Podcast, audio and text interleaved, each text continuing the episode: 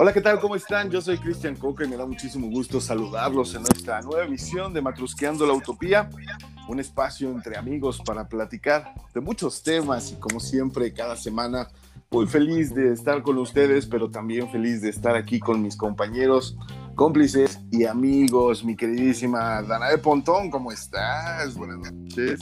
Hola, Cristianito, ¿cómo estás? Bien, ¿y tú? ¿Qué tal tu semana? Me ganaste, pero me debes un chocolate. Pero bien, emocionada, ya me voy a vacunar. Excelente, muchas felicidades. Y no por edad, porque ya sé que me veo más vieja. Se disfrazó de viejita. me disfrazé. Pero no, pero no. Que porque soy maestra. Ahí les encargo. Feliz día del maestro. ¿eh? ahorita lo vamos a platicar. Ya lo escucharon ustedes desde la ciudad de Puebla. El, el, fotógrafo selenofílico que conozco yo de la ciudad de Puebla, este, mi amigo Joe Boy. ¿Cómo te encuentras, hermano? ¿Qué onda, mi hermano? Muy bien, muchas gracias. Hola, Dan, ¿cómo estás? Hola, Joe, bien bonita. Ya sabemos, ya sabemos. Muchas felicidades, ¿eh? Doble felicitación para ti. Sí, Muchas felicitaciones para mí este mes.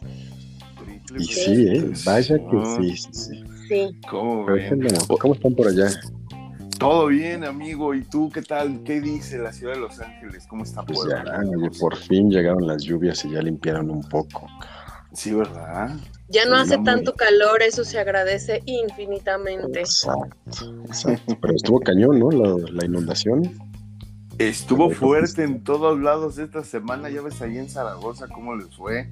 se les inundó horrible y pues bueno, sigue el caos por todos lados en la ciudad, pero pero bueno, pues ya estamos aquí una vez más, una semana más. Sobrevivimos, lo cual ya es mucho decirse en estas épocas, entonces hay que festejar. Para los que sobrevivimos al Y2K, ¿cómo no? la mayoría de los que escuchan el programa ni se van a acordar de eso, y la otra mitad no saben qué fue, y los últimos ni supieron que existió. ¿Te acuerdas que decían y se, se vuelve loca mi computadora? Y no pasó nada. Nada pasó, pero bueno, aquí estamos. Seguimos sobreviviendo. Exactamente, y seguiremos, seguiremos. Seguiremos. De hecho, vamos a platicarles qué les parece si les contamos a las personas que nos están escuchando qué vamos a tener el día de hoy en este programa. Mi querida Ana, platícanos de qué se va a tratar hoy. Pues mira, justamente en alusión a esta bonita fecha maravillosa, vamos a hablar sobre la educación en México, que los, mm. los, voy aquí a dar unas clases de matemáticas, de español. No, ya estuvo que me fui extraordinario. La ya, ya también es parte de la, de la CEP también. ¿Cuál? Ya, matrusqueando es parte de la CEP. Mm, pues mm, incorporada, incorporada. Nuestros certificados son este, emitidos por la. Por la, exacto.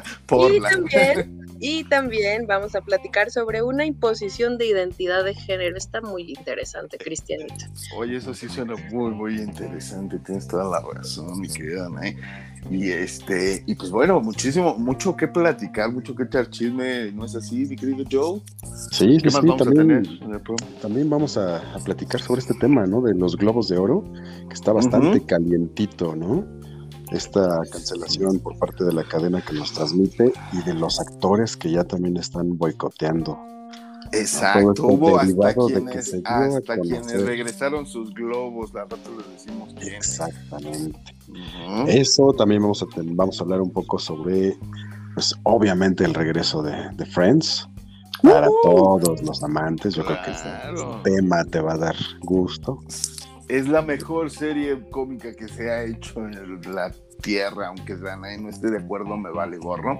Pero yo creo sí que me es la gusta, sí me gusta. No creo que sea la mejor, pero está chido. Yo sí pienso que es la mejor serie de comedia y al rato los vamos a platicar también porque. Exactamente. Oye, y hablando de series, pues también vamos a hablar de tu otra serie favorita que pues, por ahí, por ahí, por ahí anda anda la, la, línea muy delgada, ¿no? De Luis Miguel. Y fíjate que hay mucho que platicar sobre esta, esta serie, como bien dices, que ya lleva cuatro episodios, si no estoy, cinco, perdón, si no estoy mal, este, cinco episodios en esta semana, el domingo sale el sexto. Y hay mucho también que platicar porque yo digo que, yo digo que no es como la primera temporada que como levanto polémica, ¿no? Exacto. y además la primera, la primera temporada era como, como pues, el auge, ajá, sí. Yo esta sí la quiero ver sin duda, pero no he visto nada de Luis Miguel en redes, ¿eh? Ah, pues eh, nada más los domingos y precisamente quédate porque al ratito lo vamos a platicar vamos a hablar de las de las de, los capítulos que ya han liberado hasta ahorita insisto cinco por parte de Netflix.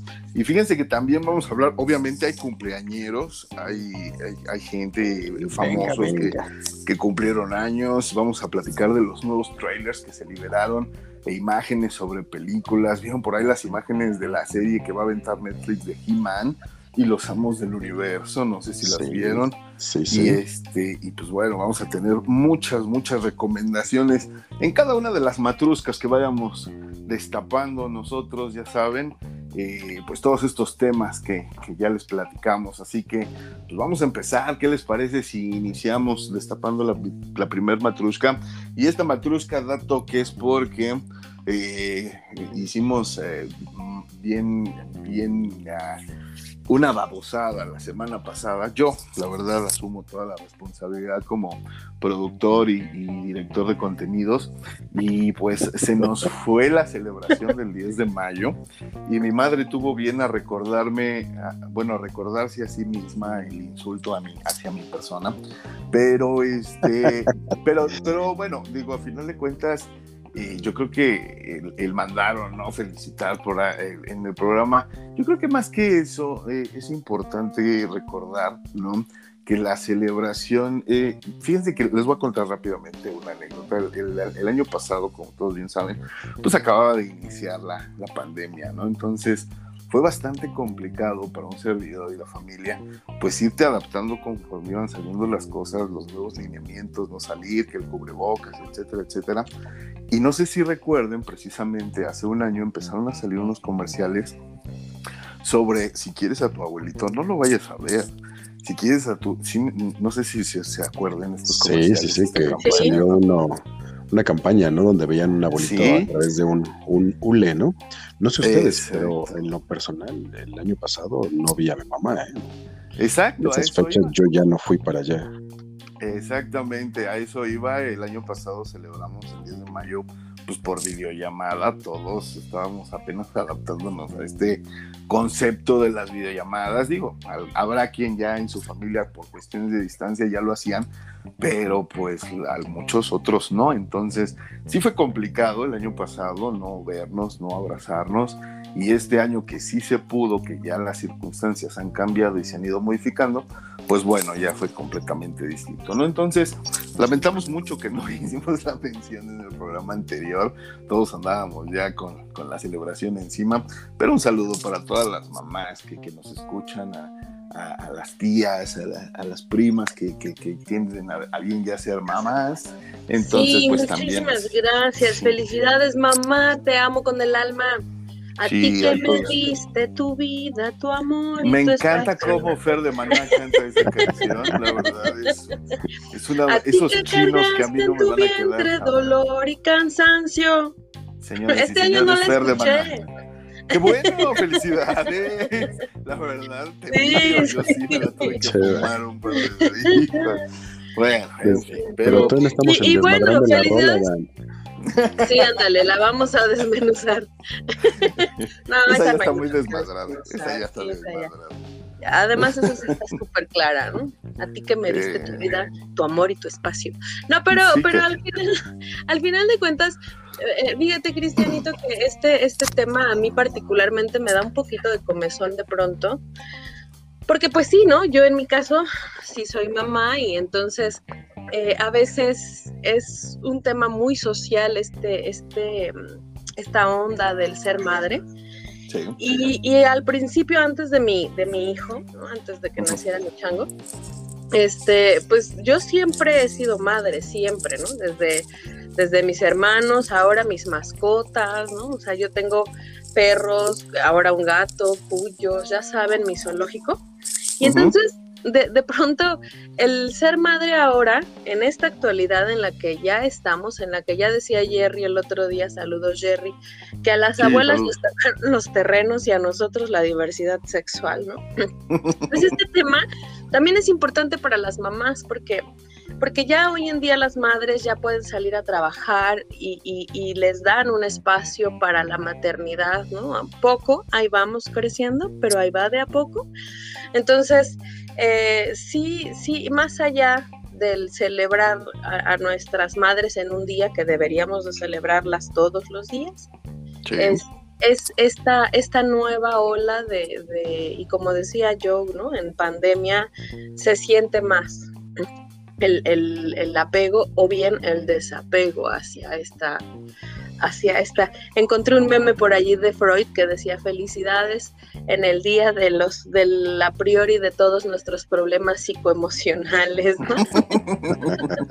Entonces, para bien o para mal.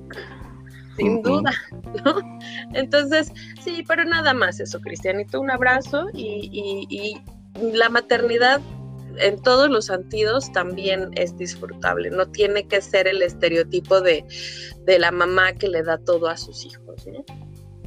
Sí, de la mamá sufrida, ¿no? De, la mamá sufrida y aplegada, que estoy con el marido que me pega por los hijos, ¿no? No, qué horror, qué bueno. No, no, no, definitivamente ya pasamos esas épocas. Exacto. Y, yo creo que, es, eh, como dicen, yo creo que, digo, es muy choteado y es muy mentado, pero pues todos los días, ¿no? Todos los días celébrala o todos los días que tú puedas estarte ahí presente y yo creo que eso es lo mejor, ¿no? Más que un solo día, este, pues, simple y sencillamente, la familia está, ¿no? Y debe de estar, creo yo. Entonces, eh, pues bueno, ahí está una mención para, para, todas las mamis que nos escuchan. Muchas felicidades y, todavía siguen las celebraciones en muchos, en muchos gimnasios todavía en algunos lados van a a clases especiales, clases de zumba, o este, etcétera, etcétera. Entonces, pues sigan celebrando. Pues, toda la semana, ¿no? Y seguramente mañana seguirá el festejo. Y lo van a juntar, ¿no? También aprovechamos y saludamos a todos, todos, todos, todos. Claro. Los que forman el gremio de maestros. Exactamente. Fíjense que hablando de, Fíjense que hablando de festejos, el 13 de mayo cumplió años Stevie Wonder. Y digo, más allá de, ubicarlo en la escena musical, eh, pues digo, a final de cuentas, eh, en los ochentas fue emblemática su música, ¿no? Eh, este cantautor afroamericano, norteamericano, que tiene unas canciones maravillosas, no sé si ustedes sean fanáticos, pero si tienen oportunidad, si tienen chance, dense una vuelta por su discografía, está en Spotify. Y pues bueno, cumplió años el buen Stevie Wonder, que su última colaboración con Daft Funk estuvo de maravilla. También el 14 de mayo. antaño, ¿no? Es uno de los mejores músicos de Motown, esta disquera que se dio en Estados Unidos en Indiana, precisamente, y que sacaron a la luz cantantes de la talla de, Michael Jackson, fue productor varias veces y, muchos, muchos otros. Y la verdad, muy un talento excepcional. Ahora sí que más allá de, de sus condiciones físicas, ¿no? Este, yo me acuerdo que crecí con ese baboso chiste de quién te enseñó a manejar, pues Stevie Wonder. Más allá de eso, este, toca padrísimo el piano. Ya, es verdad, Cristianito. Eh, pues no, fíjate que él ese, se enfocó un poquito más a la música pop, eh, muy, muy electrónica. Si, si encuentran por ahí un disco, eh, no sé si recuerden una película muy famosa con Kelly LeBrook de los ochentas que se llamaba La chica de rojo. Entonces, pues es una comedia de los finales de los 70s, principios de los 80s, en donde reviven esta escena simbólica de Marilyn Monroe levantándole el vestido y aquí la vuelven a hacer con esta, esta muy guapa actriz y Kelly DeBrook que estuvo casada mucho tiempo con Steven Seagal, muy guapa ella y nada más que en, vestido rojo, eh, Marilyn Monroe lo traía blanco, Kelly LeBrook rojo y está en el estacionamiento y también le levantan el vestido, ¿no? Entonces la película toda está musicalizada por Stevie Wonder y fue de las primeras incursiones de Steven en, el cine. Y pues bueno, una película maravillosa, muy, muy buena música. Y te decía, Dana, más, más música pop, más música electrónica que jazz, mm. Pero, pero muy buen músico, muy, muy buen músico. Yo, lo ubico por jazz, la verdad es el género que lo ubico. Sí, sí, sí, sí, toca también de repente, pero, pero ahí está. Insisto, váyanse a dar una vuelta en Spotify, su discografía, bastante interesante incluyendo ese, ese soundtrack de la película. Y, el día de hoy, fíjense que de una vez vamos a aprovechar el 14 de mayo, cumpleaños el señor George Lucas. Para quien no lo conozca, es nada más y nada menos que el creador de... el creador de la saga de Star Wars, el director de cine con el cual inició esta, esta aventura de, de películas. Y pues bueno, hoy es su cumpleaños, hoy se celebra precisamente unos días después. ¿Se acuerdan que la semana pasada hablábamos de que fue exactamente el día de, Star Wars? Pues hoy cumpleaños y. Es pues toda una institución, George Lucas, ¿estás de acuerdo, no? Es, toda una institución en el cine y fíjate que. La tecnología eh, para el cine. Ah, exactamente, eso era lo que yo iba. Él inventó estas salas de cine a las que ahora vamos él fue el inventor del Dolby Digital Sound en su rancho Skywalker. Él creó una sala de cine como él quería. Él fue el inventor de posicionar estas bocinas alrededor de nosotros en la sala para sentir el efecto de que algo pasaba por atrás de nosotros. Entonces, pues el sonido se mueve a raíz, a partir de él en todas estas salas. Ya ahorita obviamente se ha ido modificando y se ha hecho más digital, etcétera, etcétera pero partió de ahí, partió de que él inventó esa tecnología y pues bueno, sabemos que la primera película en el, en el 76 que hizo la, la primera cinta, pues él no contaba con la tecnología para hacerlas como él las imaginaba, como él las había soñado. Entonces, años después, pudo hacer las precuelas precisamente hasta, hasta los noventas. Y, e insisto, pues toda tecnología, él inventó prácticamente la, la pantalla verde, ¿no? el, green screen y, todos los efectos de computadora. Y, Lucasfilm se convirtió en una de las empresas monstruo que fue creadora de Light and Magic y, luego todas estas empresas que ya después fueron parte de Disney y siendo, haciendo perdón, películas como Toy Story y todas estas de animación por computadora, pues son gracias al trabajo que él inició. Entonces, pues bueno, no nada más director, no nada más productor, no nada más eh, escritor, sino... Creativo, ¿no? Bastante, bastante creativo. privilegiada, la verdad. Sí, y solamente una persona como él le pueden pagar más de 70 millones de dólares por una franquicia y regalar casi la mitad, ¿no? Entonces también te dice mucho de su, de, su tipo de persona que es, porque sucedió lo que le pagaron por, por, Star Wars, lo, lo, regaló prácticamente y sigue haciendo dinero a lo bestia, ¿no? Eh, a él se le ocurrió esta idea de págame 5 pesos por hacer la película, pero dame, dame el 30% del merchandising de los juguetes. De la taquilla mundial. Ajá, y ya con eso, ya con eso está, pero más que podrido en la el señor. Entonces, este, pues brevemente les platico que el 4 de mayo se, se estrenó en Disney Plus, para quien tenga esta plataforma, una serie, ¿sí? Que se llama Bad Batch, y se traduce más o menos así como lote malo, así como un lote defectuoso. Eh, se trata de Stormtroopers, de estos clones que, que crea el imperio y la serie está interesante porque nos cuenta historias de fragmentos de películas que nosotros ya vimos, que ya sabemos que está sucediendo en otra parte del universo, y aquí te están contando otra parte, ¿no? Entonces se estrenó el 4 de mayo, por si a alguien le interesa, la serie está, está entretenida, está divertida, es para toda la familia, es animación, y sobre todo porque, pues como les he dicho, Disney no son ningunos tontos y así como nos tienen embebidos con lo que pasa en el universo de Marvel, con WandaVision y con el Falcon y el Soldado del Invierno, que no dejan. Sí, sí, sí, y ahorita ya viene la serie de Loki, pues obviamente también no descuidan la parte de Star Wars y ya sacaron esta serie que obviamente va a conectar con todo el universo que viene. ¿no? fíjate, curioso, ¿no? Que las, las series que hablan precisamente de los clones han sido animadas, ¿no? no, Hasta ahora no se han animado, atrevido o no han conceptualizado hacerlos live action, ¿no? Todavía no, todavía no, tienes toda la razón. Pero insisto, yo creo que todo esto va un poquito a salvar su babosada que hicieron con el cierre de la trilogía de, Skywalker. Desahógate, amigo. No, no, no. Sácalo. Aquí es tu terapia. Dios nos está escuchando para que vea el manotazo en la mesa de Disney. Pero, pero, pero fíjate que se ve que va para allá. O sea, sí, sí veo los, los easter eggs, todo lo que están escondiendo en esta serie, hacia dónde va enfocada, hacia dónde va encaminada. Y digo, sí pueden, ¿eh? O sea, pinta bien, está interesante para todos los fanáticos de Star Wars que les guste y que obviamente conozcan esta saga. Dense una vuelta por esta serie, Bad Batch, entonces ahí está en... Oye, y mencionar también, ¿no? Lo que te comentaba.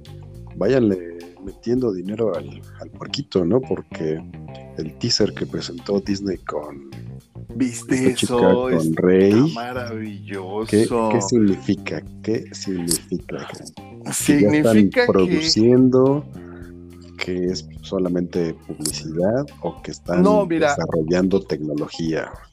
Todo esto viene a raíz de que ellos tienen ya cinco años construyendo un parque temático donde la experiencia es totalmente inmersiva. Tú te, tú vas a llegar al hotel de Orlando, creo que es donde lo están construyendo, y automáticamente tú te vas a convertir en un participante de la película en ese momento tú vas a poder utilizar, decía Diego Luna cuando grabó la, película de Rogue One, decía es como cuando llegabas a casa de tus primos y te prestaban sus juguetes, así es, aquí te prestan todos los juguetes, te prestan las armas, los aviones, todo.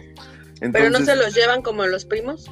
No, y, ah, los tienes que cuidar. Entonces, ese va a ser el chiste, que vas a estar metido en la película, en la historia, y obviamente vas a aportar un sable de luz vas a portar eh, un, phaser, una pistola láser, entonces vas a estar dentro y tus decisiones cuando interactúes con los actores de, este parque de diversiones, pues van a desencaminar, por lo que yo entendí, en, la conclusión de la historia en la que tú te vas a meter, pero pues que obviamente tú ya sabes a qué universo pertenece, ¿no? Entonces, pues bueno, la idea suena bien, ¿eh? suena bien. No, suena maravilloso y esa imagen, ese video que circula en redes donde hay una persona, como bien dices, vestida de, rey y activa un, un, sable de luz, se ve impresionante y obviamente pues ahí va a estar en el hotel y supongo yo que lo van a vender como como juguete, ¿no? Porque está maravilloso, maravilloso. Vele ahorrando, amigo. Vele ahorrando. No, hombre, no, imagínate en cuánto va a salir. Yo creo que voy a ver si vendo un riñón o, Más o algo así. Vete cuidando el riñón, velo depurando. Yo creo que sí. Fíjate que esas son las ventajas. Juguito verde. Duro al alcohol, sí. Semilla de Brasil. Semilla de Brasil, gracias yo. A lo mejor no, no, este, no puedo vender mis pulmones o mi pulmón porque fumo, pero el, el, el riñón y el hígado, este, aunque sean cebollados, sí lo podemos vender. pero sí, está, está muy interesante lo que viene por parte de Disney ahí en Orlando, en, sus parques temáticos, y pues hay que, hay que estar al pendiente. Oigan, vieron, por cierto, los trailers de esta semana, el trailer de Venom, ¿lo viste, mi querido Joe? Sí, sí, cómo no. Maximum Carnage, por fin. ¿No? Por fin lo tenemos. ¿Y sabes qué? El trailer, la verdad es que no me, no me gustó tanto, pero tengo expectativas por, por Woody Harrelson. A mí se me hace un, Sí, es Venom 2, es continuación, Dan. Sí, de hecho la primera termina, no sé si la vieron, hay una escena post créditos en donde va, este, si mal no recuerdo, uno de los policías y en la cárcel se encuentra, exacto, en la prisión se encuentra ya Woody Harrelson y que pues eh, presumimos todos que era Carnage. Ahorita ya dos años después pues nos confirman esta, esta información eh, entonces, para quien no sepa, bueno, Carnage, al igual que Venom, es un simbión, nada más que pues con todas sus habilidades aumentadas y también su maldad, por así decirlo, ¿no? Todo esto dentro de dentro del universo de, de Spider-Man, porque bueno, él es un enemigo de toda la vida de, de Spidey. Entonces, eh, pues bueno, este simbión llega para apoderarse de los, de los cuerpos de sus habitantes y pues los En la película, la verdad es que la vi cuando se estrenó y nunca más la volví a ver y no soy como muy fan, pero en la película lo pintan como a un personaje pues no era malo, no, no era bueno, pero no. No, incluso hasta cómico. En el, en el trailer de esta semana se sigue viendo hasta ñoño y cómico. Hasta más, más cómico que la primera, ¿no? Fue lo que ¿Verdad me que gustó. sí? Sí. Absurdo, hasta, ah, hasta bobo, ¿no?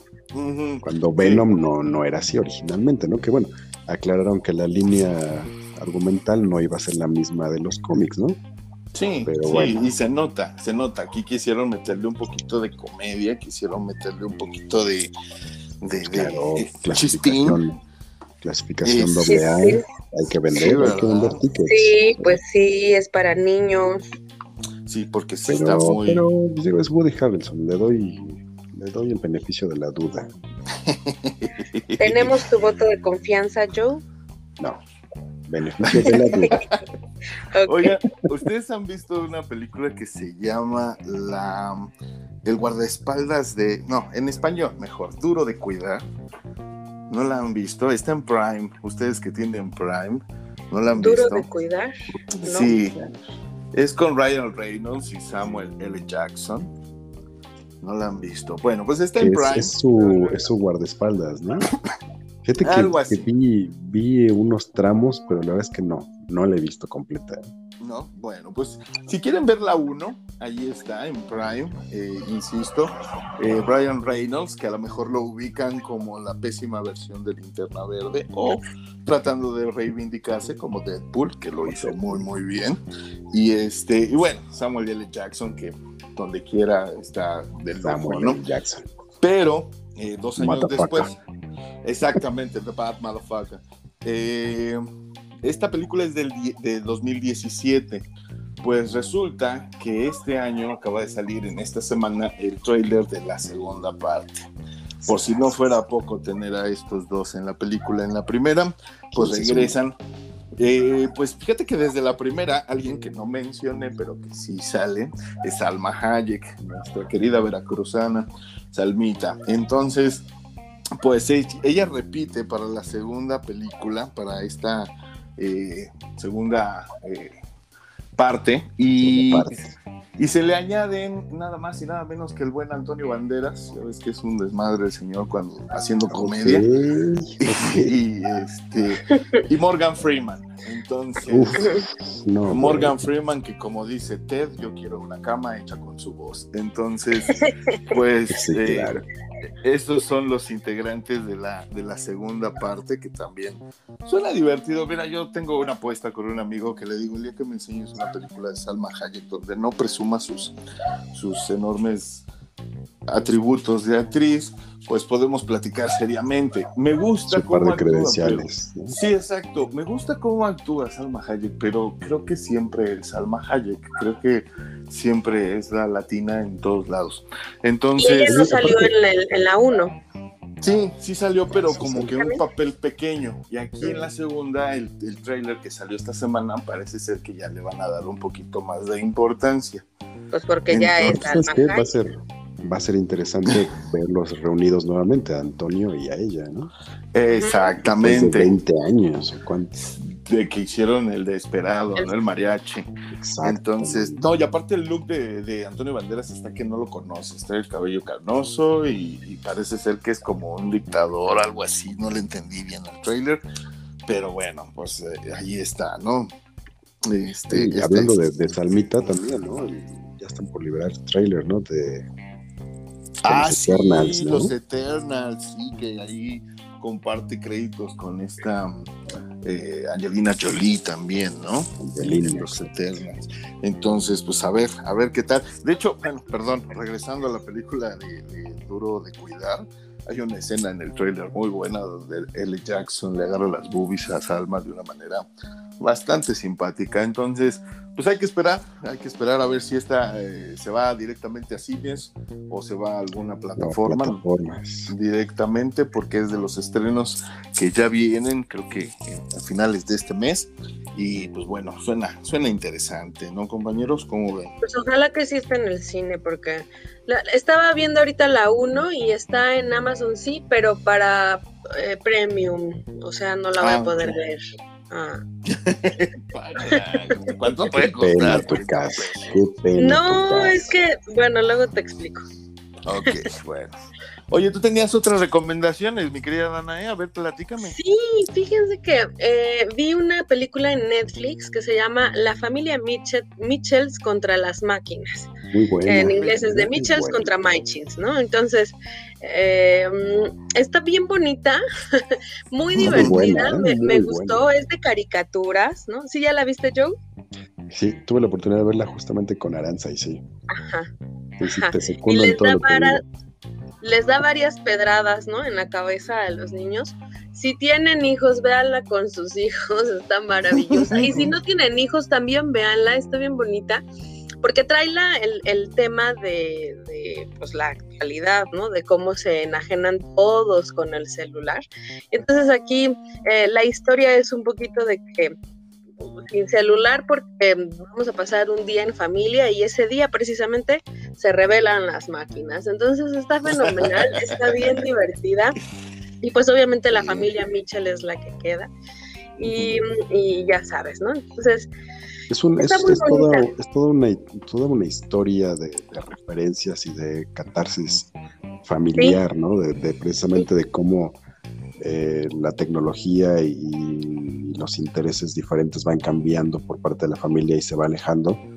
Y cuando tienen varias situaciones, pues se dan cuenta de que a veces también no hablan entre ellos y eso provoca pues, que haya alejamiento, ¿no? Cuando lo único que tienen que hacer es pues hablar y seguirse escuchando y apoyándose como familia, ¿no?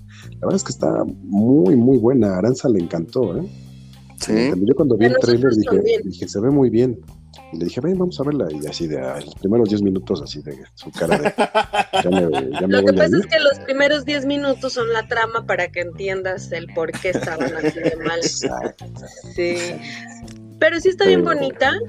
Véanla de verdad. Está en Netflix, esta sí, está así para todos. Súper recomendable, sí. Vamos a ponerle sello de Matrusqueando, de recomendación. Sí. Fíjate, ok. Garantía Matrusqueando. también a, la nueva sección. Página. Hay la que subir el link a la página para que la gente no la busque, mejor se meta a Matrusqueando y ahí están las recomendaciones. Exacto, la subo a la página entonces. Por favor.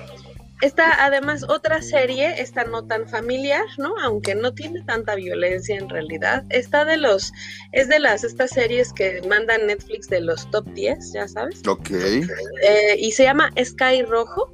Está entretenida, está interesante, está palomera. Los, los capítulos son muy cortos, duran 28 minutos 30 máximo. Son, es, es el tema de tres prostitutas, ¿no? Una argentina, una española y una mm, cubana. Como los chistes, ajá. Ajá, exactamente. Que además todo parece como un chiste aquí con ellas. Me recuerda un poco a la, a la serie que está en Amazon, que recomendamos hace muchos, muchos programas, la de Diablo Guardián.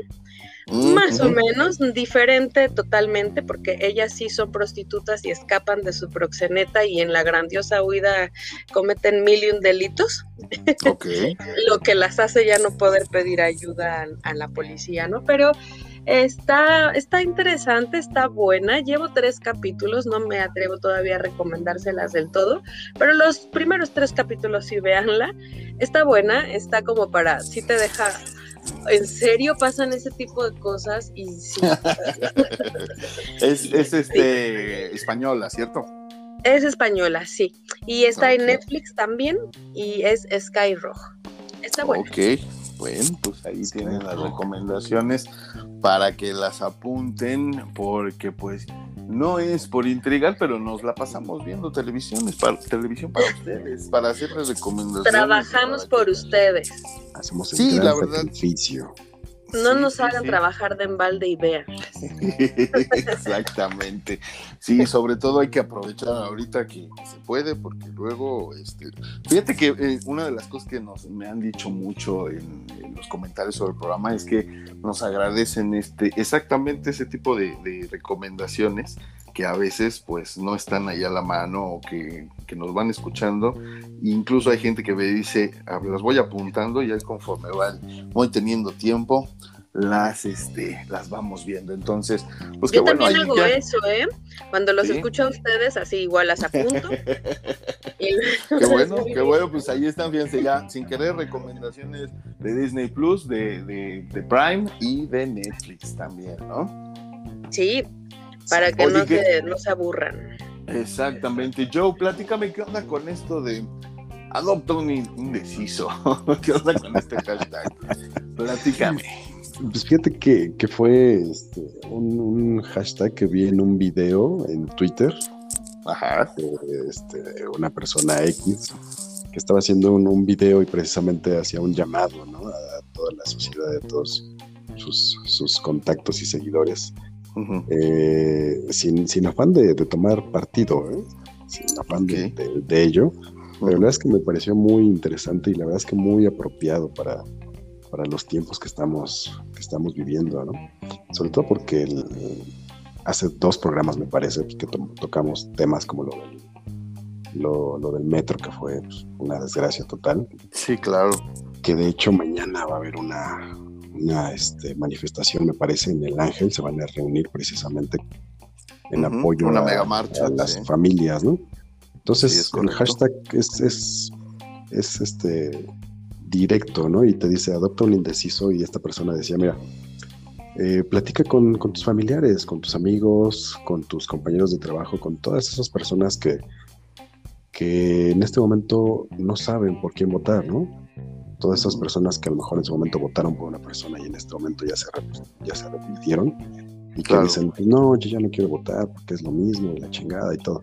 Entonces él decía, pues mira, platica con ellos, pero sin ese ánimo de, de influir en su voto, sino con datos, con noticias, con cosas veraces. Indícales que, pues, al final de cuentas es importante que den su voto y que lo piensen bien ¿no? Pero que no se queden sin, sin, votar y que no regalen ese voto nada más por seguir un color, ¿no? Entonces, esa campaña, pues yo creo que la, la, la, voy a retomar. Yo lo he estado platicando con varias personas, está en familia, ¿no? Decirle, oye, pues platica con tus hermanos, con tus primos, todas esas personas. Es un momento muy decisivo, ¿no? En, la historia política de nuestro país, ¿no? Claro, es importante que, que, está por votar pero no hablan de un partido o un personaje o un candidato en específico, es como informar, eso está chido. Sí, sí exacto, por eso me gustó, porque no, no le está tirando, ¿no? No es de que digas, ay, vas por los fifis o por los chairos o por esto, no, no, no es. Y tampoco al estilo testigo de Jehová de ven, vota por mi candidato porque es el chido. Exacto, no, no, no, es yo, estoy todas esas personas que no saben qué hacer o por quién votar, es instruyelos, mándales información y diles, mira, aquí hay información, si tienes dudas, yo te ayudo a buscar esto con datos, ¿no? ¿Para qué? Para que pienses bien tu voto. Y también exigir, se, va a dar, mucho poder, ¿no? Se va a dar mucho poder en estas elecciones, entonces son muy delicadas para el futuro, ¿no? del país. Y es muy importante también que eh, se investigue a los representantes. ¿Quién te quiere representar? ¿Por qué? ¿Cuáles son sus propuestas? Fijarnos que no nada más le estén echando. Acuérdense que esta época le llaman la guerra de caca, ¿sí? Porque en definitivo es lo único que hacen, tirarse mierda de unos a otros. Y en nuestras manos están que precisamente los diputados y senadores y para los cuales se va a haber votaciones y, y gobernadores también, pues se, les exija. Recuerden que somos, son nuestros empleados y esto tiene progresivamente y de manera sana, tiene que ir cambiando, ¿no? O sea, empezamos evidenciando sus fallas, ahora que ya hay videos, ahora que ya hay muestras y, claras señales de que eh, la sociedad eh, está mostrando las, las, fallas del gobierno, pues tiene que haber un cambio pacífico, natural, eh, que se dé pero sí tiene que haber un cambio primero de nosotros al informarnos y de, y, de mm, exigirles a nuestros representantes que trabajen. sí, es que no se trata de votar. Exacto, ¿no? No es nada más de estar al margen y de, estarnos, como siempre, quejando, ¿no? Al final de cuentas tenemos que salir y, hacer eso que nos, que nos toca, que es el voto y no es votar por un partido, es por un candidato, ¿no? O sea, independientemente, he escuchado cómo le tiran al PRI y al PAN, no, es que todos son unos desgraciados. Híjole, yo también pienso lo mismo, pero ya escuchaste la propuesta, ya viste si tiene un fundamento, es congruente, ¿no? Y si no se las hay, que los pregunten también. Exacto. exacto. Investígalas, googlealas, ¿no? Así como googleas a tu amiga de al lado, googlea a quien te va a gobernar, ¿no? O sea, claro, y sobre, sobre todo, sobre todo hacer conciencia de decir, bueno, ¿sabes qué? Pues yo tenía una expectativa con cierto candidato y no funcionó, pues bueno, pues, no importa, pero todo el mundo sal y vota y razona bien, ¿no? Ese voto. ¿Qué vas a hacer con ese voto? ¿A quién le vas a dar el poder para que pueda hacer o deshacer en el país? ¿no? Había, una frase hace muchos años que yo creo que ahorita lamentablemente aplica, pero que viene de frase de político de antaño y es la caballada está muy flaca, eso es un hecho, sí, es un hecho de que ahorita no haya ni a cuál irle y las próximas elecciones dentro de tres años, cuando se vuelva a elegir un presidente, pues yo creo que desde ahorita igual, la caballa está muy flaca y eso es no solo deprimente y preocupante, pero insisto, yo creo que una de las mejores maneras de exigir pues es eso, siendo, siendo participativos, ¿no? O sea, todos los representantes y todos los políticos que pretenden un puesto de elección popular están en Twitter, métanse a Twitter, chinguenlos, mándenles mensajes, exíjanles, volvemos a lo mismo, son empleados, son nuestros empleados, ¿no? No, no le tengan miedo a, robarlos, a, mencionarlos en un comentario, porque es importante que ellos sepan cuáles son sus problemas, precisamente. Entonces, mientras más participativos seamos, pues poco a poco, insisto, yo le apuesto mucho a una transición pacífica y en calma. Poco a poco las cosas tienen que ir cambiando, tienen que ir mejorando y depende de nosotros, nada más, definitivamente. de nadie más. Exacto. Entonces, de nadie pues, más, adopten un indeciso, por favor. Adopten, sí. Me uno pues, contigo, Joe. Vamos a ah, adoptar mestizos. Hay que mover ese hashtag entonces y, sobre todo pues preocúpense por lo que hay a su entorno, a su alrededor y en manera de lo posible, en medida, perdón, de lo posible, seamos participativos. Muchísimas gracias Joe por traer este, este interesante tema y sí, como bien dices, es, es algo que, que, no hay que quitarle de la vista de encima. Y pues bueno, vamos a hacer nuestra primera parte, nuestra primera pausa, perdón ya, ya oyeron que, traemos mucho que platicar, muchos temas. Por ahora vamos a hacer una pequeña pausa, pero no se vayan porque volvemos con mucho más que destapar aquí en Matrusqueando la Utopía. Vayan no por se vayan. unas palomitas, un sándwich, vayan al baño. Algo de beberecua, algo de comedera, lo que sea. Pero nosotros regresamos. Esto es Matrusqueando la Utopía. No se vayan.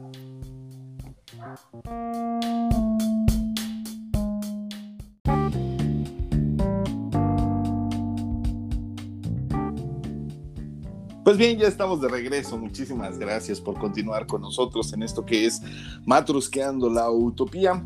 Y pues bien, en semanas anteriores les hemos, hemos estado contando todo aquello relacionado con las premiaciones. Recuerden que a partir de febrero, en años anteriores, ¿verdad? Antes de que nos, nos llegara la pandemia, en febrero empezaban eh, todas estas fechas de premios, tanto los BAFTA como los Globos de Oro, los Oscars, los Grammys, etcétera, etcétera. Entonces, pues bueno, la premiación de los Oscars hubo muchísimo que platicar, ¿no? Una, una ceremonia, Joe, si mal no recordáramos, bastante desangelada, muy atípica y, desangelada porque sí le falta Es que los globos de oro son glamour y no había glamour por Zoom. Los Óscares, sí, sí, sí, tienes toda la razón. Perdón, sí. Desde las, las alfombras rojas, Yo creo que también eh, se ha venido todo a la fregada desde el año pasado y más allá de la pandemia, esta cuestión del Me Too y la corrección política, los conflictos que hubo en Hollywood, las inclusiones, exacto. Todo se ha ido como, no, no quiero decir que descomponiendo, porque como gorda y tobogán. Sí, sí, pero son muchos los factores que la academia y, las artes en, específico, pues se han ido adaptando, ¿no? Desde críticas a canciones, ya lo habíamos platicado aquí, que ya, por ejemplo, Café Tacuba ya no canta la de Ingrata, ¿no? Hasta, hasta incluso hay quien ha pedido que se corrijan películas, ¿no? En la semana salió esta nota de que se les explica a los niños que Nadie debe de ser besado sin su consentimiento, tomando como ejemplo la Bella Durmiente y el caso del príncipe que llega a ser besada y que piden, ¿no? Que, que, se omita esa parte de la historia porque pues se está incurriendo en acto. Pero es el objetivo de toda la película y quieren que lo quiten, no puede ser. Pero, insisto, ellos lo están enfocando desde el lado de que nadie debe de ser besado sin su consentimiento, que besar a alguien que está dormido eh, o en estado de coma, si lo quieres ver así. no, es este, propio, ¿no? No es apropiado, ya está, es un delito. Eh, claro, y eso que no vieron la historia original, porque la historia original sabemos que no fue un beso, estuvo abusando de ella en repetidas ocasiones, incluso tienen un hijo y ella sigue dormida en la historia original, entonces, pues bueno, quítale más, más merengue al pastel. o sea, este, Disney se adaptó Ah, claro, todas las historias que se encontró, pero para adultos se las adaptó para, niños, Entonces, bueno. Y esto hasta dónde repercute, ¿no? Eh, digo, ahorita salió una nota, yo creo que ustedes la vieron, ¿no? Hasta dónde está repercutiendo esta parte de la inclusión. Está volviendo todo un tema bastante delicado. Sí, qué bueno. Sí, qué bueno que están sucediendo cosas, pero híjole, no sé, se está, se está modificando parte de, nuestro acervo cultural que no debería, ¿no? En algunos aspectos, ¿no? Exacto, sí. Fíjate que ahorita les voy a platicar, si me permites, Coke. Adelante, por favor. Un, tema calentito, ahorita lo decíamos, ¿no? El tema de los Óscares, pues ahora viene con otra de las premiaciones, sí, a mi parecer, pues yo creo que de las tres más importantes, ¿no? Entre los Óscares, el Festival de Cannes y pues esta parte de los Globos de Oro. Claro que les platico un poquito, un poquito. Hay una asociación que es la Asociación de Prensa Extranjera de Hollywood, que es quien se encarga precisamente de hacer esta pues, celebración ¿no? de, los globos de oro. ¿Qué está sucediendo? Que todo esto, eh, para empezar, se explotó la bomba porque la que los transmite, que es la NBC, canceló el show para el siguiente año, el 2022 cancelado, yo no voy a transmitir tus, premios ni una vez más. ¿Por qué? Pues porque se dio a conocer a través de, diferentes medios eh, su política, política del jurado. Descubrieron que todos, todos, todos estos años que se han hecho la entrega de los, de los premios, eh, no hay una persona de color dentro del jurado no hay personas de color en el jurado y ese es el motivo por el cual este pues existe que es un boicot por parte de, la comunidad en Hollywood. Ya se volvió ahora un tema de boicot. ¿Por qué? Porque ya varios actores están eh, sumándose a lo que hizo Tom Cruise, que fue devolver sus tres globos de oro que ha ganado a lo largo de su carrera. Él dijo, ¿sabes qué? Yo te devuelvo tus globos de oro porque, porque tu política poco inclusiva no me parece adecuada. Y, a esto pues ya se sumaron otros, otros actores, ¿no? Entre ellos Mark Ruffalo, Scarlett Johansson y algunas otras figuras del medio pues están sumando a esta campaña, ¿no? Sí, claro. que es un tema bastante, como te digo, bastante delicado por un lado estamos viviendo un momento muy delicado en el tema de las personas de color. Sí. Por lo de, Black Lives Matter, sí. Entonces yo creo que también va por ahí mucho el peso, pero pero dices, bueno, está bien, ¿no? O sea, sí, sí está bien, pero como que hay formas, ¿no? De, hacerlo, ¿no? como que es muy mediático el hecho de que tú como actor digas, que ya no quiero nada porque no tienes un jurado eh, diversificado, vamos a, llamarle, ¿no? exactamente. ¿En dónde va a parar? Porque además también tendría que haber un jurado de cada raza, ¿no? Ahí es donde da el punto que te digo, hay cosas que deberían de cambiar y hay cosas que dices, ¿hacia dónde vamos, no? O sea, yo si soy de color no puedo juzgar a otra persona, un italiano, un ruso, porque no lo sé de su cultura, ¿no? Tengo que tener un ruso, un negro, como decía hace rato, el chiste, ¿no? Tengo que tener un asiático, un mexicano, un cubano para que esto se ponga justo. Y fíjate que todavía va más allá porque dentro de esa inclusión, y lo hemos platicado aquí en varias ocasiones, ahorita que mencionaste Scarlett Johansson, hace un par de años le pasó precisamente a ella que la habían eh, invitado o, más bien contratado para personificar a, una persona en una película de la comunidad eh, LGBT, específicamente a un transgénero, y, hubo una movilización terrible en cuanto a medios sociales, para, en, redes sociales, para que ella desistiera de hacer este papel, y lo lograron, y todo bajo el argumento de que cómo ella iba a interpretar un, un ser humano transgénero habiendo actores transgénero que pueden interpretar el papel.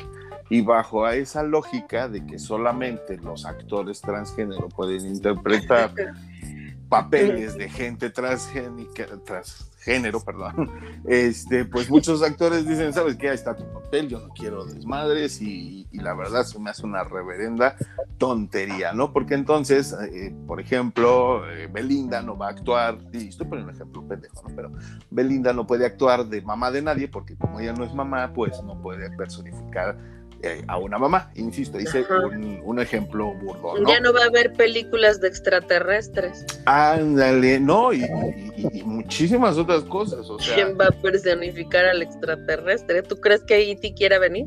Exactamente, abrieron una puerta bastante ilógica y yo creo que aterrizarla en este ejemplo de una igualdad o equidad dentro de los géneros en los jueces, pues nos va a llevar a lo que estamos diciendo. Entonces, estos jueces no pueden calificar una película de, por ejemplo, 12 años de esclavitud, no la van a poder, porque pues ellos no lo vivieron, ellos no estuvieron presentes y no son ni blancos, ni negros, ni es un latino, que un latino entonces no puede opinar con respecto a esa película. Digo, es un ejemplo, ¿no? Entonces, va por ahí, ¿no? La situación. Y ya que actores de la talla de Tom Cruise digan, ahí están sus premios, yo no los quiero, y francamente su opinión me, me vale madre, ¿no? Eso es lo que, lo que están levantando la mano los actores. Sí, que también no sabemos con qué, con qué fin, ¿no? Eh, y en este momento te podría decir, oye, pues, ¿por qué haces eso, no? Y pudiera ser que obviamente pues está rodando la sexta o séptima parte de Misión Imposible y no quiere que haya algún tipo de repercusión, ¿no? O, o no sé, colgarse, ¿no? En el momento para hacerte publicidad o algo así, porque al final de cuentas dices, oye, está bien, ¿no? Tú como actor, ¿qué, qué fin o cuál es tu propósito, ¿no? De, hacer esta, esta denuncia, ¿no? O esta protesta. Claro, y que, y que por otro lado también va perdiendo credibilidad, ¿no? El premio, o sea, cosa un poquito lo que les pasó a los Grammys y voy a ser más específico, los Grammys latinos empezaron a ser rechazados por muchos actores. ¿Por qué?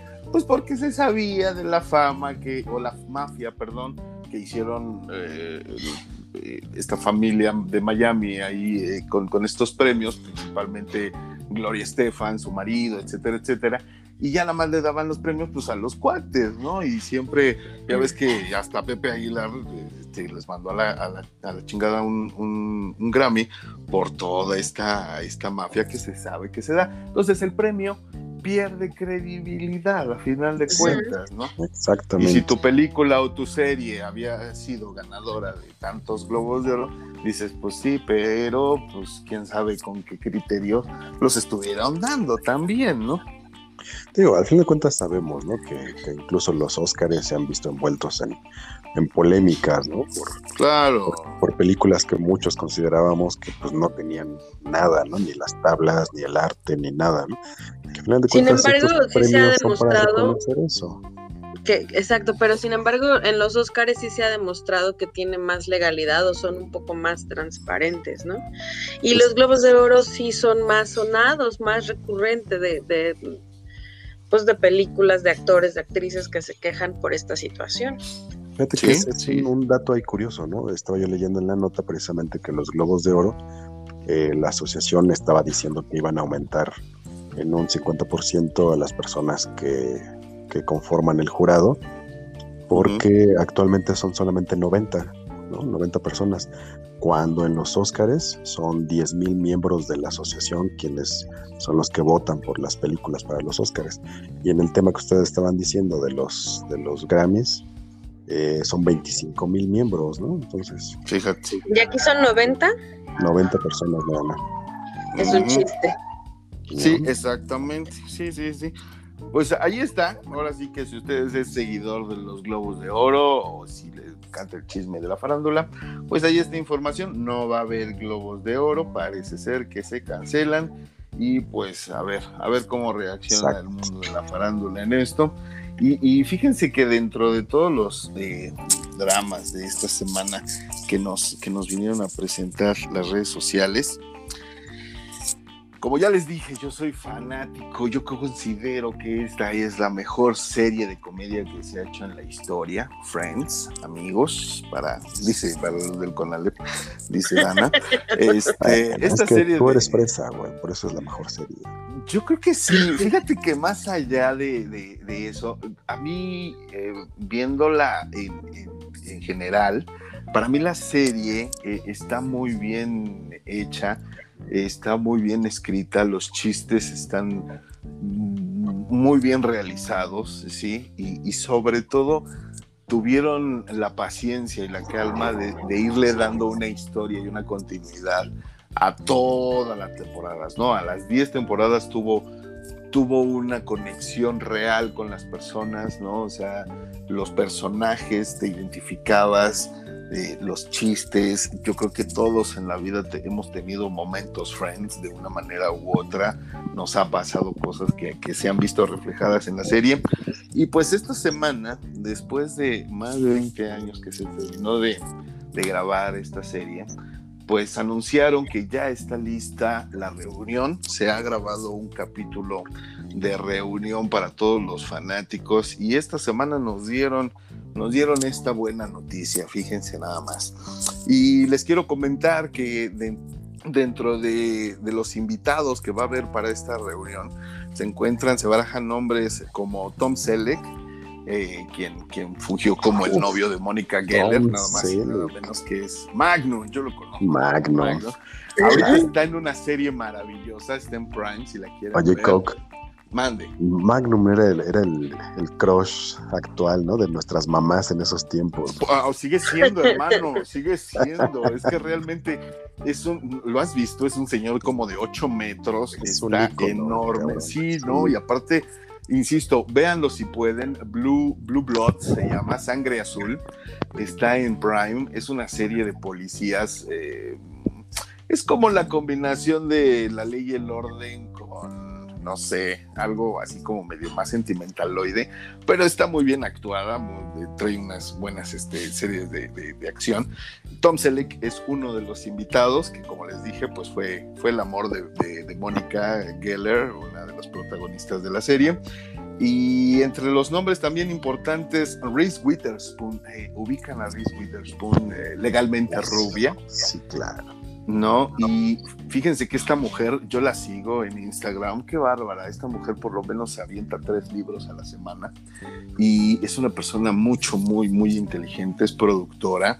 Eh, ella está en la serie que, les vine a recomendar, recuerdan eh, al inicio de este, de este formato de Matusqueando, les recomendé en Apple TV una serie con, con Reese Witherspoon precisamente y, y eh, Jennifer Aniston que se llama The Morning Show. Está muy buena, está en Apple TV si la quieren ver. Y, pues bueno, muchísima gente que está invitada a este, a este capítulo de reunión. David Beckham, Justin Bieber, James Corden, Cindy Crawford. Recordemos para quien eh, ha, seguido esta serie que es una de las series que también más invitados ha tenido a lo largo de, sus 10 temporadas. Estuvo por ahí Danny DeVito, estuvo Julia Roberts, estuvo George Clooney, estuvo Brad Pitt cuando estaba casada con Jennifer Aniston, precisamente, que ese capítulo no se lo puedan perder. Ese, me eh, encantó. Está genial, está genial. y ha tenido muchísimos, muchísimos invitados. Estuvo por ahí, em, ¿cómo se llamaba? Este señor que se suicidó, muy buen, muy buen cómico, el del hombre bicentenario. Ah, claro. Robbie este, Williams. Robbie, Williams. Exactamente, estuvo por ahí. No, no, no, pasaron una infinidad de actores en esa serie. Y, y pues bueno, ahorita parece ser que en este capítulo de invitados pues eh, va, a haber, va a haber muchísimos más. Fíjense que el programa se estrena el 27 de mayo, a finales de este mes. Estaba viendo que es una participación sin guion, o sea, ellos van a poder decir lo que quieran. No me diga. Sí, ah, no, pensé, lo estaba viendo, mira, dice que según HBO Max, el elenco va a participar. La sorpresa, Sin guion. No, no, no, dime, dime, dime. Sin guion, así dice que HBO Max dice que el elenco va a participar en una celebración sin guion. Wow. Es una reunión tal cual libre y abierta, ¿no? Sí, sí, Fíjate nada más. de hecho, la, la, están promoviendo como la película de Friends. Ok, pues bueno, les comento que este capítulo va a llegar a la plataforma de HBO Max el 27 de mayo. Lamentablemente en Latinoamérica no existe HBO Max tal cual, existe nada más suscripciones a HBO y HBO Go, hasta donde Pero va a llegar, ¿no? A México. Va a llegar exactamente en junio. Ah, en junio ya llega esta aplicación, así que pues vamos a tener que esperarnos He exagerado un mes nada más para que ya esta aplicación esté. Y pues bueno, la verdad, insisto, en, en redes sociales. Hay que verla, hay que verla. Es que, pues bueno, si vieron la serie, si les gustó la serie, tienen que estar. Tienen que estar ahí porque, insisto. Yo la voy a ver, sí la quiero ver muy divertida, ¿no? La verdad tiene momentos muy chistosos. Yo soy fan de, de, Big Bang Theory y eh, tiene esta, serie tiene muchos momentos Friends que yo la veía y decía, ah, no, a veces es de Big Bang Theory, ¿no? Y le decía, Cristian, Cristian, me arruinaste, o sea, eres un tonto. Es que definitivo está mejor, digo. No, no, a mí me sigue gustando más por sobre muchas cosas. Eh, la también me, me encantó sí, fíjate que la, quitaron de Netflix, ahorita ya no está en Netflix, Friends. Ya no. Eh, pero, pero si tienen oportunidad de, verla de alguna manera, yo sí se la recomiendo ampliamente, sobre todo véanla en su idioma original porque francamente es una de esas cosas que a mí sí me molestó teniendo aquí en México una, ya lo hemos platicado, una historia tan hermosa de, doblaje con unos actores maravillosos. Esta es una de las algunas series que echaron a perder en el doblaje porque a mí no me hace nada de gracia en español. Muchos dices perdieron, perdieron su, entonación. Pero bueno, eh, véanla, insisto, si tienen la oportunidad, disfrútenla.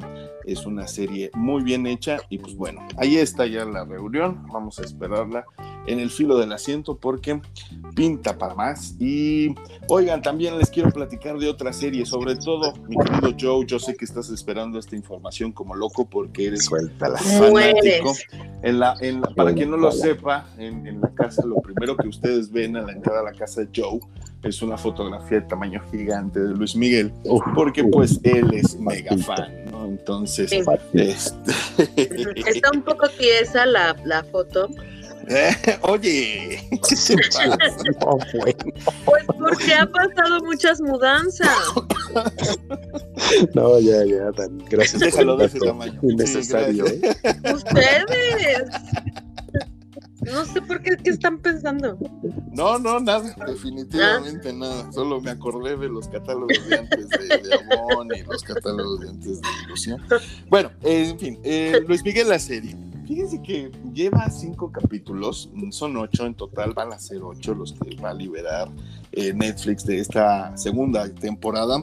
Y hasta ahorita, no sé, yo recuerdo hace dos años que fue la primera temporada, había un poquito más de emoción en redes, había esta intriga, sobre todo había este odio por Luisito Rey que se convirtió en el villano en ese momento y todo el mundo... ¿Ya no es el malo? Pues ya no está, ya no aparece.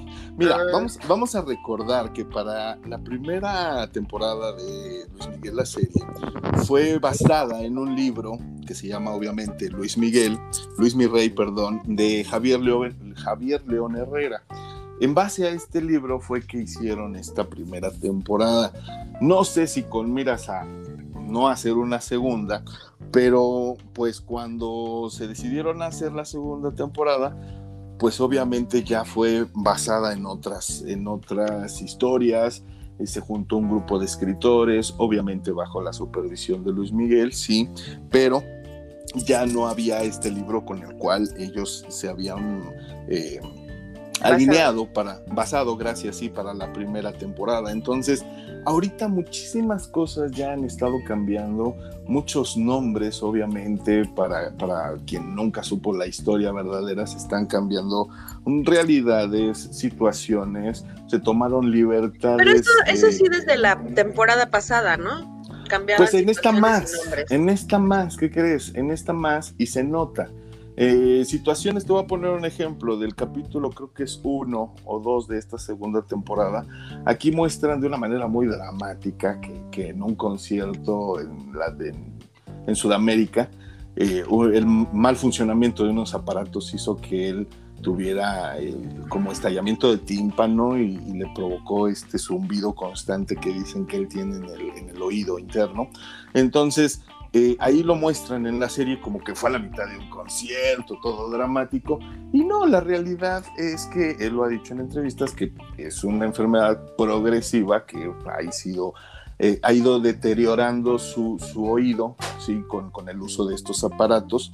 Entonces, eh, detallitos como ese se han ido cambiando. ¿Por qué? Pues porque obviamente es más el, el drama ¿no? de la serie. Entonces, ya se han estado viendo nombre, cambio de nombres, eh, personas que no existen, ¿no? Ahora el villano es este, este personaje que quiere, quiere ser su, nuevo manager y él es el, villano de, la, de, la, serie en este momento porque pues es el que le roba, ¿no? Es el que prácticamente parece ser que es el que lo va a dejar en la calle.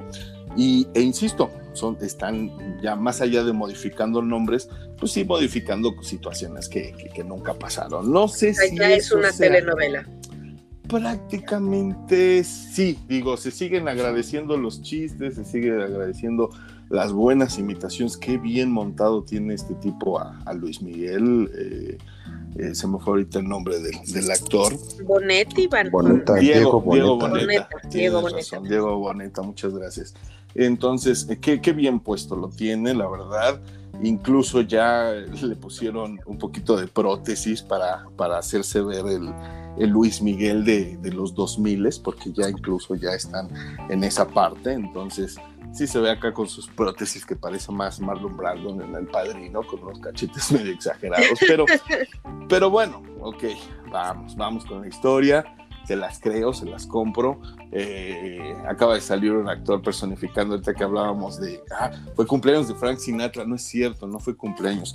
Hoy es el aniversario luctuoso de Frank Sinatra, que murió en 1998, hoy se cumplen años de, de su fallecimiento, y, y, viene a colación porque en el último episodio de la serie sale Frank Sinatra y tocan el tema de cuando hicieron esta colaboración, más bien eh, eh, él participó en un disco, en el segundo disco de duetos que hizo Frank Sinatra, Luis Miguel colaboró con una, una canción, con Fly With Me. entonces, pues bueno, ahí aparece este, este pedazo de la historia, igual hasta donde yo tengo entendido, tampoco fue como lo reflejan en la, en, la serie, pero, insisto. Boring. Boring. Ahí van.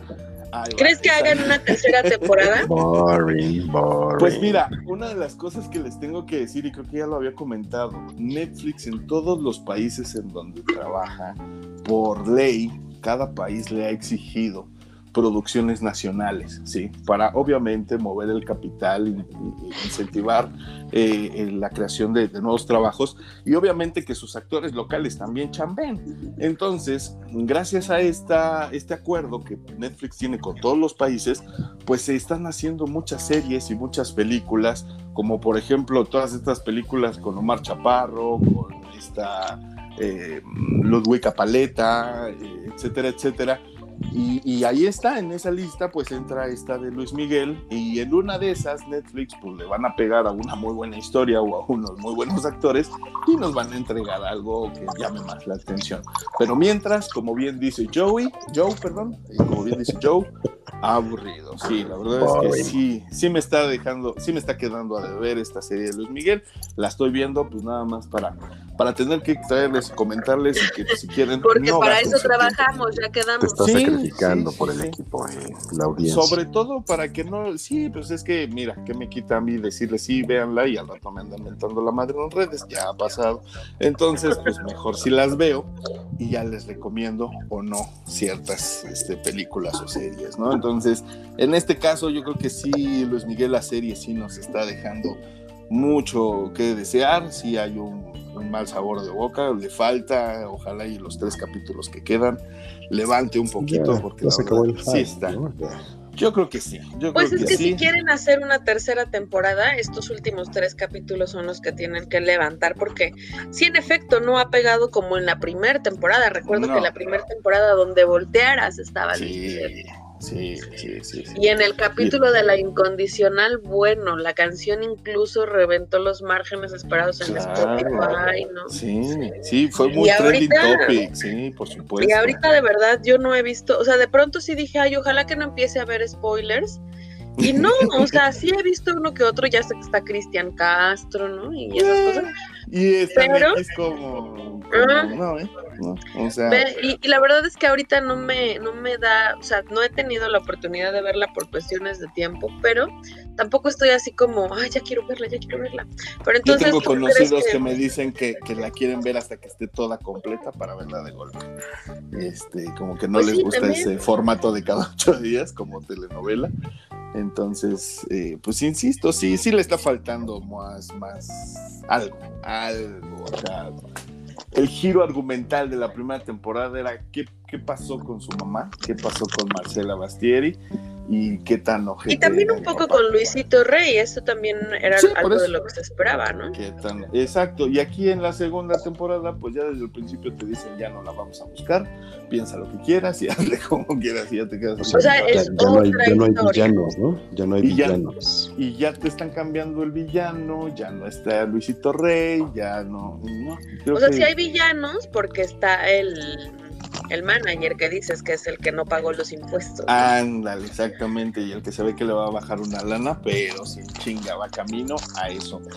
pero Luisito Rey era cabrón, era así de hijo de la chingada, te dolía el estómago cada que lo veía. Sí, claro, y aparte esa magnífica actuación de ese actor español. Sí, sí. Muy, muy bueno. Entonces, pues bueno, eh, insisto, si no es usted fanático de, o fanática de, Luis Miguel, si realmente no le interesa mucho. También, también cuando salga la, serie de Arjona, también te la vas a aventar, ¿verdad? Por pues solamente para criticarla, mano, porque pero por su, cállense los dos. Por supuesto que, la vamos a ver los tres. No, en serio, ya hablando los tres. Antes de grabar les voy a poner un capítulo y se la van a chutar, no me importa. no les estoy preguntando si quieren. Hay una, hay una, película que hizo él hace unos como 5 o 6 años y no la he visto. Con eso te digo todo. Entonces, Cállate los ojos, ¿cuál? ¿Ves? Fíjate tu nivel de fan. Nada más eso. la traición. Bueno, es que a mí me gusta más en la música, no en la la hipocresía. El horror. no, no es hipocresía, es para que veas que no quiero solo su cuerpo, también quiero su talento. Perfecto. Dicho como una auténtica cínica. Está bien, me parece perfecto. Pues bueno, ahí está, ahí están informados. Es para que no me vuelvan a decir hipocresía. hipotenusa, en fin, la hipotenusa. Pues ya sabrán ustedes si le quieren dar este También me seduce no solo su cuerpo, sino su mente también. Mientras no cantes, todo está tranquilo. Por cierto, la próxima semana vamos a tener desmenuzando la rola con Danae Pontón. Voy a traerles la del problema. El problema no fue hallarte. Yo voy a traerles Esa es la que vamos A, a, desmenuzar. La próxima semana de una vez vamos a tener mucha música este, en el El problema no es tu ausencia. ¿Ves lo que ocasionas yo? ¿Ves lo el problema es que te... te ¿Para qué le das cuerda, güey? me da, me da el problema no es problema. Como que Vamos se a hacer un corte. ¿no? Yo creo que sí, sí. Vamos el a hacer problema un corte. es que te creo. En lo que reorganizamos aquí, le damos un diazepam o algo para deshacerme de ti si no te tengo? Esto es Matrusqueando la Utopía. ¿Cómo no se alejarme vayan, de ti si estás tan lejos? Sabemos que pero bueno, disculpen. El Regresamos. problema no fue hallarte.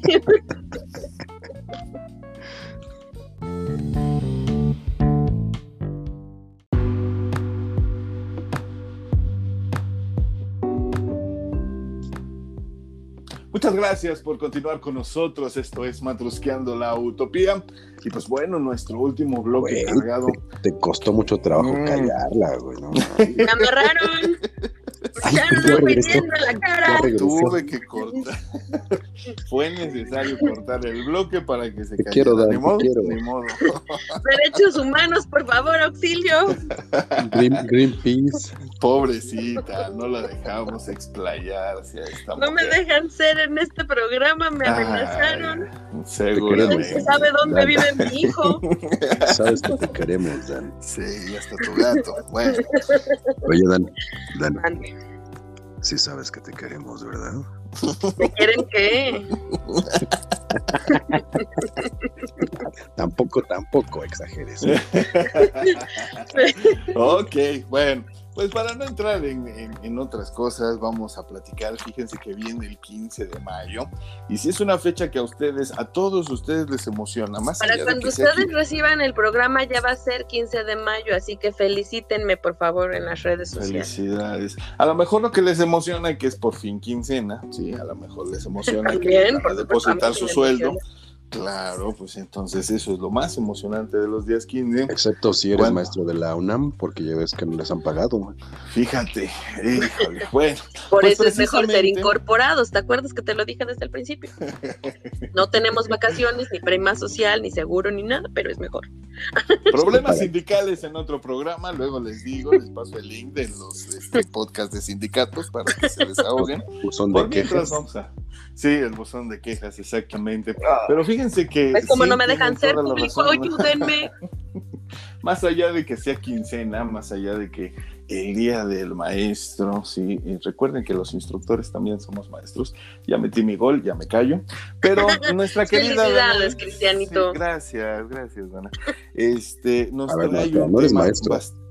No, yo también opino que es instructor. No, instructor, por eso Ya se lo había dicho, pero ya tuvimos esta conversación hace un año.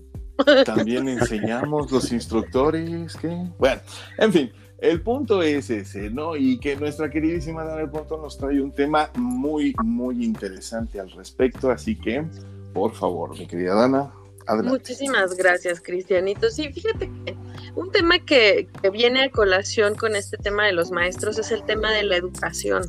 Y, cuando yo decidí ser docente, pues, meramente maestra no soy, porque pues soy mercadóloga, ya les he comentado. Entonces, em, cuando No yo decidí, por supuesto que no fue así. Ah, Eres un grosero. perdóname. Eso, me Eso le habían pasa dicho. en este país. Eso me ¿eh? habían Eso dicho tras bambalinas. En este Si, país si no fuera pasa que estés así, no hubiera y sido maestra. O sea, el, maestro es el que menos gana. Si les dijera cuánto gano, ¿por qué creen que trabajo vendiendo semilla de Brasil? ¿Porque me pagan mucho siendo maestra? No, Por hobby, pues sí. Por amor al arte. no. Entonces, no, es que eso también es un tema que no lo voy a tocar porque no estoy hablando, porque si no terminaría llorando aquí, ¿no? Eso lo trabajo en terapia, que no me alcanza para pagar porque soy maestra. no es Pero cierto. tienes colegas psicólogas que te dan terapia gratuita. Híjole, ¿Oíste, Erika? Terapia gratuita. Gracias, amiga. saludos a mi amiga. Saludos, saludos, saludos, Erika. Este, pero, pero bueno. Compadecemos, Erika. de hecho, sí compadezca la pobrecita. pero bueno, el tema es la educación, porque mm, siento que, que viene a raíz todo esto que estamos hablando ahorita de incluso la mala paga es en México nada más, ¿no? Hay otros profesores alrededor del mundo que no ganan lo que ganamos aquí. Y, a eso dale que además hay instituciones que no son las adecuadas para, para los maestros, pero la que de veras está triste es la educación. No, no, no, no meramente los maestros. Pero bueno, primero, el concepto de educación se define como un proceso por el cual adquirimos mm. conocimientos. ¿Sale? Tomando esto, esto como base, o sea, estos conocimientos pueden ser habilidades, creencias, valores o hábitos. Es decir, cualquier cosa que modifique tu conducta es aprendizaje, es, es educación. Entonces, y estos mismos conocimientos son responsabilidad de, varias cuestiones en la sociedad, ¿no? Tenemos educación familiar, educación social, eh, tenemos educación ambiental, ética. ¿no? ética, claro, em, en fin, ¿no? hay varias, varias ramas en la educación. Sin embargo, todas se resumen en el sistema educativo básico que tenemos en, el mundo, ¿no? No específicamente en México. Eh, sin embargo, bueno, sí, sí quiero resaltar que la educación en México pues es la que a mí me interesa, ¿verdad? Porque no vivo en Suiza. Aunque me gustaría, no vivo en Suiza. Cualquiera pensaría ¿eh? que estamos en Suiza. Entonces, pues no. Y, me recurrí a investigar en la prueba de PISA y, cuáles eran los países más importantes en el tema de la educación y al contrario, los más deficientes. Para nuestra buena suerte no somos de los más deficientes, pero pues tampoco somos ni siquiera de a la mitad, ¿no? O sea, sí somos de la mitad para abajo. Entonces, bueno, eh, existen muchos sistemas eh, que miden la educación de un país, pero la prueba mundial es la prueba de, de PISA. Y los 10 países con un mejor sistema educativo la prueba de PISA significa Programa para la Evaluación Internacional de Alumnos, eso significa PISA, y es organizado por la OCDE. Ah, bueno, estos 10 países que, el, que tienen la mejor educación, el primero es eh, Singapur, Japón, China, Corea del Sur, Canadá, Estonia, Finlandia, Macao, Nueva Zelanda y Australia. Estos son los 10 mejores países, con el mejor sistema educativo que hay en el mundo, ¿no? O sea, que los dejan completamente capacitados. Sin embargo, esta prueba de PISA se divide en, tres, eh, ¿cómo se le dice? En tres ponderaciones evalúan lectura, ciencia y matemáticas. Ahí se divide un poco, ¿no? Eh, México, por ejemplo, allí está, son 71 países los que califican en esta prueba y México está en el lugar 53 en lectura, ¿no?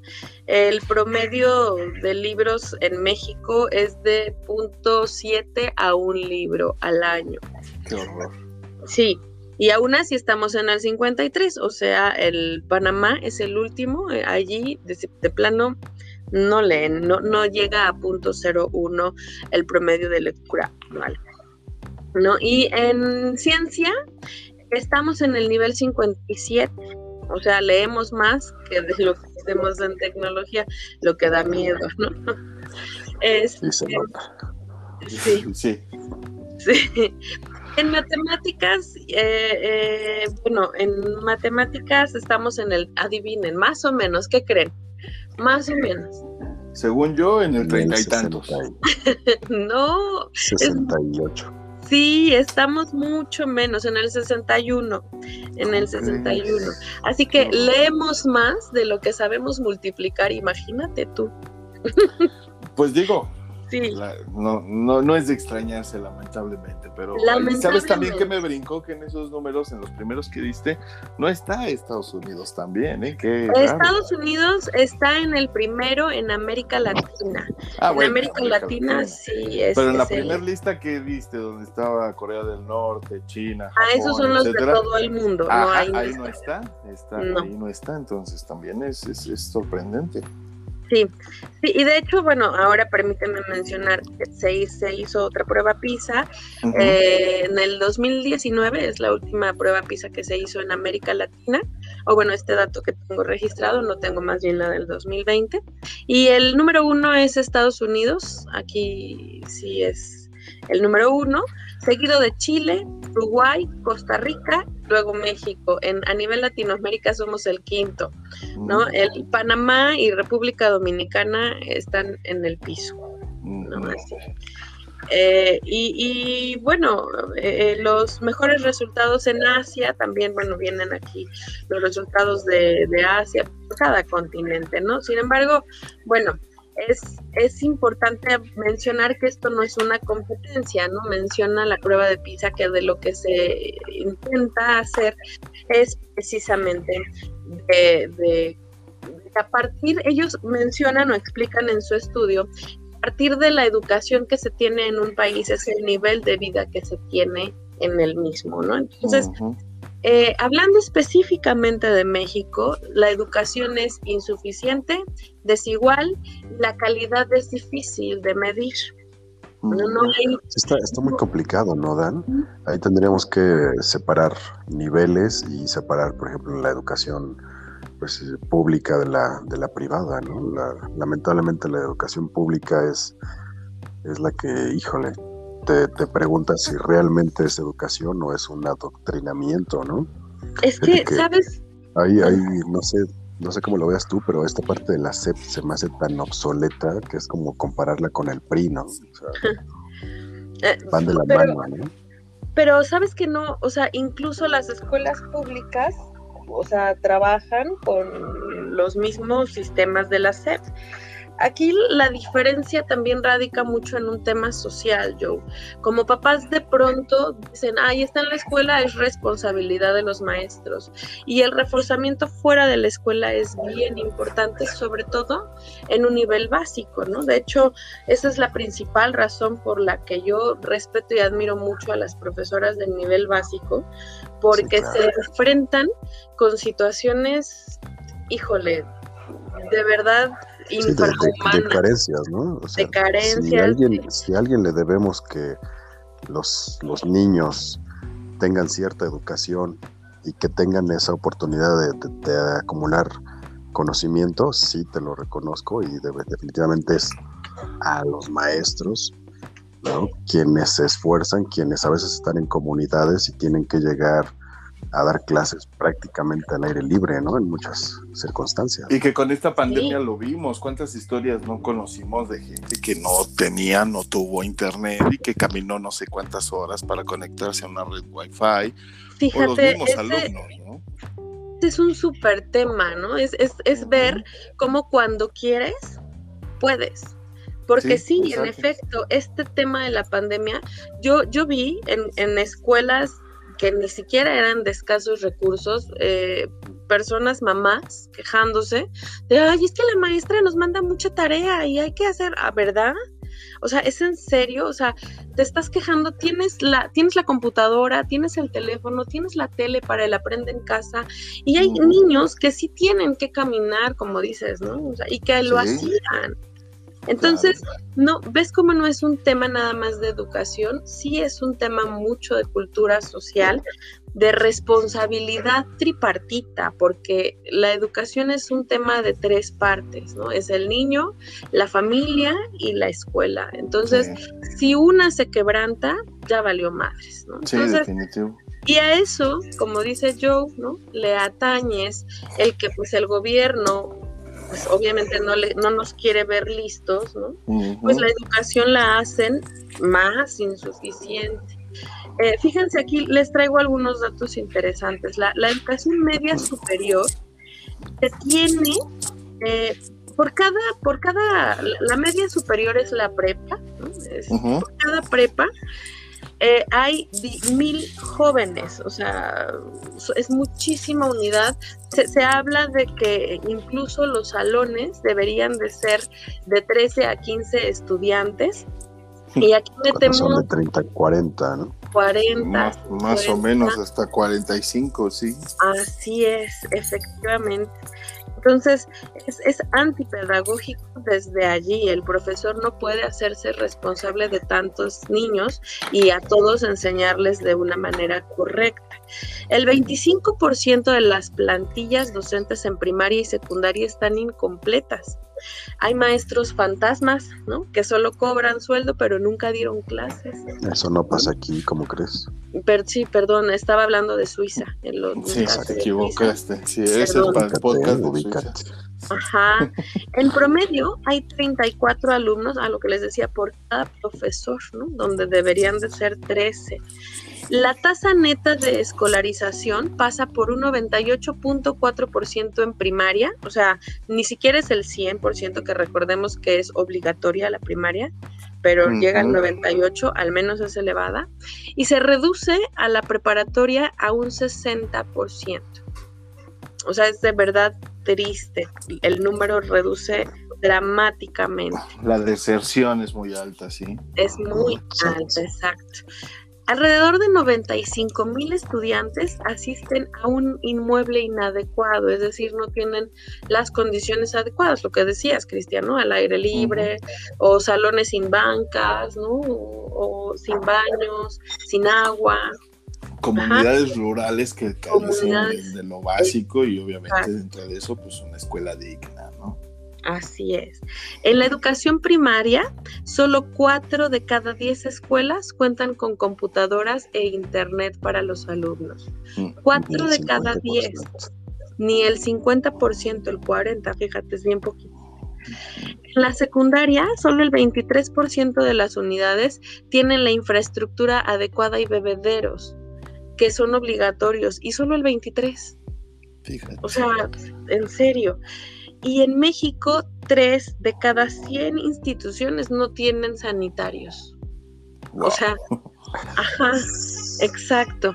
Y en primaria, dos de cada diez estudiantes recibió libros de texto gratuito hasta la tercera semana del ciclo. O sea, ven. Gracias, el Elbaster. Gracias, Elbaster. Ahí vuelve a salir, ¿eh? Chequen sus, sus, sus votos. Sí. Tengan cuidado con quién votan. Ahí hay un partido bastante eh, sospechoso. Digo, todo el mundo sabe que es de la, de la maestra del Bester, lo maneja su, nuero, creo, su yerno, perdón. Ah, ¿Qué partido? Este, eh, creo que es el PSR, el, partido de redes sociales. Encuentro social. Ah. Uno de esos. Tengan mucho cuidado porque. No sé, por favor todo lo que está, todos los datos, estos números tan crudos y tan, tan horribles que estamos escuchando de, de, parte de nuestra querida Danae, mucho es gracias a esta señora, mucho es gracias a este mal manejo que se ha hecho con el sindicato de, maestros, que también les dan a cuenta gotas eh, los ingresos, los, el capital para trabajar y como lo mismo que mencionábamos cuando tuvimos a una eh, doctora, ¿no? Trabajan con lo que pueden, con lo que tienen, con lo que les dan. Y pues yo creo que para claro ejemplo también las escuelas, ¿no? De nivel básico. Y pues ahí está, gracias, gracias, este, señora Loester. Ahí están sus que, que, no, no, no, todo es malo, ¿eh? También hay sus, sus contrastes, como en todo lo sabemos, ¿no? Sí, sí, sí. Pero, pero, pero la realidad es que pesamos. grandísimo. Pero también hay, cosas buenas, ¿no? Dentro del, dentro del magisterio hay excelentes maestros, los que sí tienen realmente vocación de enseñar, la paciencia y todo. Y también las oportunidades, ¿no? Dentro del mismo magisterio de la SEP, ¿no? De que los maestros se capaciten para aquellos que quieran es que sabes que, yo lo que decía justo es eso, que no tiene que ver con los maestros, ¿no? Es el tema de la educación en sí. Porque sí, como bien dice Joe, los profesores, y allí sí se los puedo decir de verdad, todos los que en verdad nos dedicamos a esta profesión es por meritito amor al arte. Eh, eh, en serio. O sea, pero, pero yo creo que sí un 80%, Joe. Sin duda ese 20% restante es el que va solo a cobrar sus cheques, ¿no? Pero que también es muy evidente que también son de esos profesores que hasta caen mal. Que no, los que no tienen vocación, los que se desesperan, también cuántos videos hemos visto de maestras o pseudo maestras maltratando niños porque se desesperan. Y, bueno, que también, también eso no significa que no haya sido buena en su momento, ¿no? O sea, no, un mal momento todos lo tenemos. Sí, pero tiene que ver con vocación. Sí. No generalizamos, pero sí. Sucede que dos cosas. Sucede que la generación de profesores de nuestra camada, que son ahorita profesores que ya están jubilados, eran los que sí realmente tenían vocación, porque ellos salieron del, de, este, la normal a los 17, 18 años y empezaron a ser maestros y tienen vocación. Y ahorita la generación a lo mejor de sus hijos, que son los que algunos casos de plazas federales las están heredando, pues esos chavos ya no tienen la vocación y únicamente van para cobrar. no, no, es para asegurar mi futuro. Yo ya estoy ahí, ya aseguré mi futuro, ¿no? Ya, además me vale madre, ya no enseño. Y eso pasa mucho. Yo conozco muchas personas así, ¿no? Que de verdad pues no tienen la vocación, llegan tarde, solo se sientan y leen el libro que les dan literal así, ¿no? Que es que eso, eso, eso, justo eso, Joe, es por el siguiente punto, porque la educación es desigual, porque las plazas las puedes heredar y no, no debería. O comprar. O comprar. Pero insisto, el tema no es los maestros, ¿no? El tema es quien vende su plaza. El tema es quien la compra, quien, quien está buscando una plaza, porque además, insisto, ni siquiera los, yo no soy profesor, yo soy profesor del sector privado, e insisto, no tengo ni sindicato ni prestaciones siquiera, bueno, ni seguro social, pero los maestros que sí están sindicalizados, que sí pertenecen a la SEP, eh, no tampoco tienen un sueldo alto, ¿no? O sea, lo que siempre escucho es, pues es que es por las prestaciones, por las... y entonces, ¿vas a vender tu alma al diablo por las prestaciones? ¿Sabes cuánto gana un profesor bien pagado que está en la SEP, de la UNAM, del Poli? Yo he visto sueldos, de verdad, 150 mil. Pero, pero no creo que dando clases, ¿sí? Yo creo que son coordinadores o... o, por eso no, es todo malo, ¿no? Dentro de la CEP hubo programas de capacitación para que los profesores se capacitaran, estudiaran y pudieran subir de rangos, ¿no? En la CEP hay algo que se llama eso de los rangos. Entonces, dependiendo de qué tanto te capacitabas. La meritocracia, no, todos. ¿no? no, no era para todos, porque aparte de tus clases tenías que ir a estudiar todos los sábados. Y era mucha chinga ir a estudiar, pero eso te daba el beneficio de que ya sabías más, pues te pagaban un sueldo diferente y podías tener acceso a más horas, ¿no? Que es lo que te paga. Entonces, por esto digo, es, es una parte con sus bemoles, ¿no? Hay muchos maestros que no lo quisieron, que se concharon y que nunca quisieron superarse, que tenían un sueldito de tres pesos, ¿no? Que son los que también no se pueden jubilar. Es una de las de los trabajos que te debes de mantener, al igual que por ejemplo un médico, ¿no? sí. Que tiene que estar constantemente actualizados. Constantemente. Y, lo mejor es que la SEP te proporciona esa capacitación. Por eso los viernes de consejo técnico. Pero, o sea, pero el problema es que no, o sea, insisto, el problema no es el origen, ¿no? O sea, de origen viene bien, pero viene ya como el teléfono descompuesto. Ya cuando llega el consejo técnico a las escuelas, pues ya nada más van a comer y a quejarse de los alumnos. Exacto. Yo he visto consejos técnicos que es para echar la chorcha del desayuno, pídanse los tacos y vamos a cotorrear aquí. Pero el origen, Joe, es que se capaciten. Debería ser, es, el, deber ser el deber Exacto. Por eso te digo, o sea, la ley está bien en algunos casos, porque el problema, insisto, es en el tema de la educación. Miren, espérenme, la educación también es desigual. Déjenme continuar con esto, porque si no me van a cortar a medias. Eh, eh, fíjense que Alrededor de 1.4 millones de niños y jóvenes en edad estudiantil invierten tiempos excesivos en los traslados a las instituciones. Sobre todo aquí a lo mejor no lo vemos tan cerca, pero sí hay muchos chicos. Yo tengo mi cuñada da, clases a nivel secundaria y, ella me decía que tenía alumnos que ella vive en el Rosario y sus alumnos venían desde Xochimilco, ¿no? Y dices, ¿por qué? ¿Por qué, la, ¿Por qué el desplazamiento? Y estamos hablando de CDMX en donde sí hay escuelas. Sin embargo, es, las condiciones muchas veces son deplorables, ¿no? Eh, obviamente si sabemos, sabemos que hay lo de los cupos, ¿no? Que tienes que ir a formarte a ver si alcanzas lugar y si no, te vas a otra escuela, ¿no? Exacto, y, quieren que hablemos de la educación en indígenas.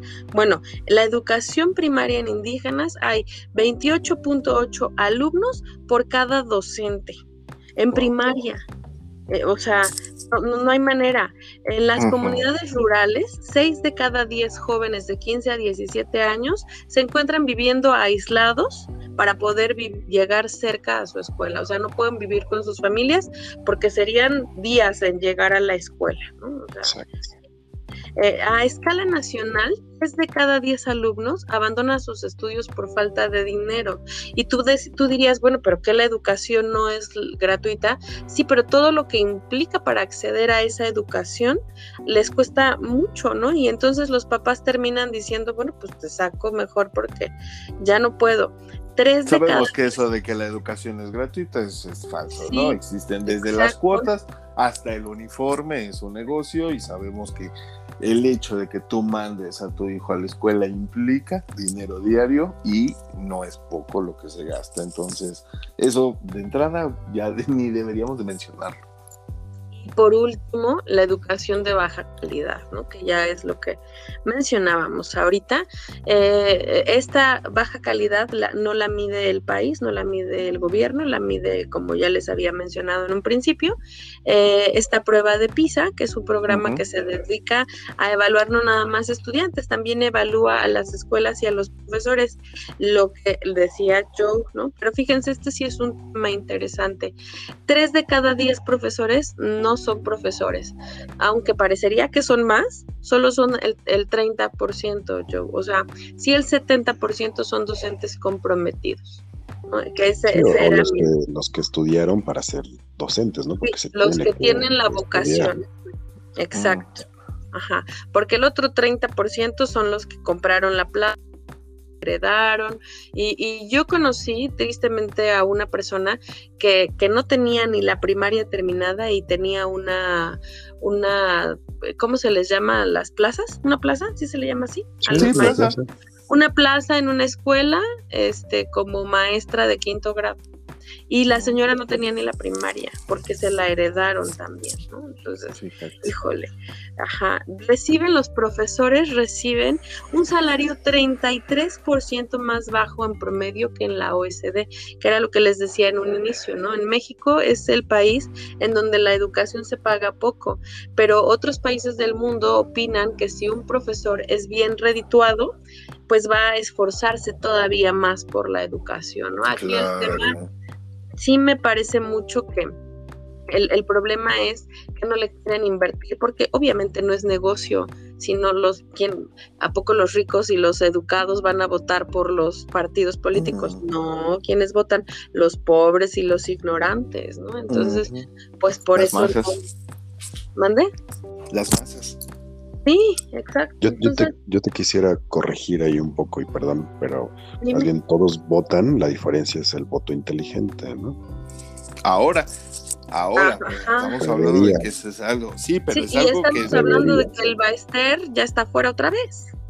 Exacto, ¿no? Y sigue moviendo hilos y sigue dando órdenes y sigue pactando con el gobierno y ahí está la mafia, ¿no? Yo creo que eh, muchísimas gracias, Dana, por esta información tan, tan, tan cruda, tan puntual, porque la verdad sí nos quejamos mucho de la situación en el país, pero yo creo que el inicio viene desde ahí. La educación es fundamental y una de las cosas que nos habían dicho Joe, recordarás en capítulos anteriores, siendo propositivos, ¿no? No podemos cambiar los sindicatos, no podemos cambiar los, los tipos de trabajo o las reglas de la SEP, definitivo no, pero yo creo que siendo propositivos en cuanto a educación se refiere, agarremos un libro, ¿no? De vez en cuando, o más seguido de lo que generalmente lo hace un mexicano promedio. Yo creo que ver la educación como un disfrute, no como un castigo, eso empieza desde casa, ¿no? Antes era el castigo de ponerte a hacer la tarea o de leer un libro y, de, que lo enfoquemos desde la cuna el hecho de que eh, aprender es interesante, ¿no? Como dicen los de la Big Bang Theory, eh, la ciencia es divertida y, todos somos buenos para algo. Hay que buscar para qué. Puede ser historia, puede ser matemáticas, puede ser... Claro, que no se nos olvide que tenemos ocho de inteligencia, ocho. Somos unos seres maravillosos, no necesariamente tienes que ser matemático. De pronto me dice mi hijo, es que a mí no me gustan las matemáticas, a mí me gusta más el arte, pero no sabes si a tus compañeros les vaya a gustar, tienes que ver matemáticas, a lo mejor mañana cambias de opinión. Exactamente. Y buscar eso, ¿no? Ahorita con las redes y, la tecnología estamos viendo que surge gente que es buena para algo y sube su canal de, de YouTube y estamos empezando a ver esa generación que ahora se autoeduca. El otro día decía Elon Musk que toda la información está en Internet para quien quiera hacer una licenciatura, una maestría, absolutamente todo ya se encuentra. Lo que antes soñábamos en los 90 con que fuera real, hoy ya es una realidad. Y si quieres volverte maestro de piano, puedes aprender piano, puedes aprender cualquier instrumento, cualquier teoría, cualquier toda la información ya está ahí. Entonces, ¿qué nos hace falta? Voluntad, ganas, ¿no? Entonces, sí, las escuelas, sí se tiene que valorar más a un maestro, sí se tiene que pagar buenos sueldos a, los maestros y profesores que, sirvan y que, tengan vocación, pero insisto, yo creo que cada uno de nosotros también tiene que hacer su parte en, en fomentar esta educación que sea general, ¿no? Y que digas, ¿para qué aprendes sobre eso? No te va a servir, no importa, es conocimiento y, me gusta y disfruto de leer sobre pintura o sobre historia o sobre lo que sea, pero que sea un gozo, ¿no? El aprender. Yo creo que como propuesta podemos hacer eso ante estos números tan, tan fríos y tan... tan sí, ¿sabes, cuál sería la, propuesta? Les voy a comentar algo que me dijo un, cliente que, que fue profesor durante 50 años y él decía que, la, que el éxito de, un profesor y que todos los padres y todos deberíamos de, intentar al menos hacer con nuestros hijos es desarrollar el apetito por aprender. Si, tú, si tú desarrollas y logras que un alumno, una persona, tenga esas ganas de aprender, ya está del otro lado. ¿Por qué? Porque él solo va a buscar información, va a buscar libros, va a leer, se va a instruir a sí mismo. Esa es la clave, ¿no? Si tú logras que tu hijo despiertes en él ese interés de aprender, ya estás del otro lado. Sí, y en serio, no se preocupen por el qué, lo que sea, que aprendan, ¿sí? Ninguna información es inútil, todo. Además, no sabes para qué vas a ser bueno. Sí, sí, y, la diversidad. A mí el mejor consejo que un maestro me dio en la universidad, se los juro, es diversifícate. No te claves en un solo tema. Y yo creo que muestra de eso ha sido este programa, ¿no? Que tratamos de hablar y saber un poquitín de todo y meter nuestra cuchara absolutamente en cualquier tema. Pero, pero, pero fijo, a final de cuentas en eso consiste la riqueza del ser humano, ¿no? Entonces, vamos a, vamos a diversificarnos y vamos a aprender absolutamente de todo. Muchísimas gracias. Nada más permíteme cerrar con esta observación. La educación no es un tema que se venga a poner desde el gobierno, ¿no? O sea, la educación viene en casa, repito, es tripartita. Escuela, niño, padre de familia. Entonces, no culpemos a la escuela, no responsabilices al niño, ¿no? O sea, intégrate y hazlo que fluya de manera natural. Es difícil, o sea, es difícil, se los dice una madre con un chamaco de 12 años y una maestra con alumnos de veintitantos. No, es bien difícil a cualquier edad, no, no hay como, no hay un manual, híjole, ojalá pudiera yo tener el manual, si alguien lo tiene, tiren paro, ¿no? Aquí, aquí por favor. Entonces, sin embargo, es una tarea que, debe ser de, de, todos y para todos, ¿no? Esto es beneficio inmediato, además, ni siquiera tienes que esperarte cinco años para ver los resultados, es un beneficio inmediato. Muchísimas gracias, mi querida Danae, y pues eh, felicidades a los maestros que nos estén escuchando 15 de mayo, su día. Un abrazo. Los super abrazo, colegas. Ah, felicidades y, gracias. por ahí en el público que nos escucha en este podcast hay unos queridísimos maestros míos en varios aspectos, eh, en varias este, carreras, en varias incursiones que yo he tenido. Por ejemplo, nos escucha mi querida Claudia, que fue una de mis maestras en la conducción ¿sí? de programas. Entonces, un abrazo para ti, Claudia. Fue maestra mía desde la preparatoria y luego me la volví a encontrar en cable. Entonces, este, y así como ellos. Pues, Angélica, mi amiga Angie, Angie, ah, felicidades. más, sí, Manu, Manu, felicidades, un abrazo, Manu. Mi tía Edith también, maestra también de primaria, un abrazo. Y este, pues, ah, también viene el Día de la Enfermera, un abrazo para todas las enfermeras. Eh, también, sobre todo en este no es el 6 este de enero, año. Eh, no, viene el Día de la Enfermera, ahorita te lo investigo qué día es exactamente, pero este, por ahí vi que, estaba por celebrarse y, ¿cómo se llama? Dianita, Dianita Soto, un abrazo, es enfermera. Y le mandamos un, un, cálido, abrazo y muchas felicidades. Y mi querida Danae, platícanos qué onda con el pinche perro. Tenemos bien abandonada esa sección del pinche perro. ¿Qué onda? Ya no. Ya no más. Ya, no más que se hagan pero querías, pero querías tu zoológico en, casa, ¿no? Sí. es que fíjense que sí, todo inició por jazz, evidentemente, ¿no? Porque eh, la Woka, la, tengo, acuérdense, les voy a poner en contexto para los que no lo recuerden. Tengo dos perros, un gato, un cuyo y un chango. El chango es mi hijo, por supuesto. Este, porque siempre me dicen, ¿cuál chango? Ya es mi hijo, ¿no? Bueno, este, pero yo siempre, toda mi vida fui de perros y, el gato pues llegó apenas este año, entonces también es una señorita, mi gata. Y, a, mi, a mi perra, Woka, la viejita, ella ya está viejita, y tuvo un problema dental que le generó una fuerte infección al grado incluso se le tuvo que hacer una cirugía por allí y bueno, ya el veterinario me dijo, la higiene bucal de las mascotas es sumamente importante. Y entonces, eh, a, consecuencia de eso, mi perro, que es el joven Simón, es el chihuachilcha, ¿no? A él le lavo los dientes y cuando llega Jazz, pues yo pensé que a los gatos se les lavaba los dientes de la misma manera y es un show no hay manera de lavarle los dientes a los, a los gatos. Sin embargo, es importante mm, que encontremos la, manera. Ahí si alguien sabe algún tip, les encargo que me avisen cómo se le lava los dientes al gato. ¿En serio lo intentaste?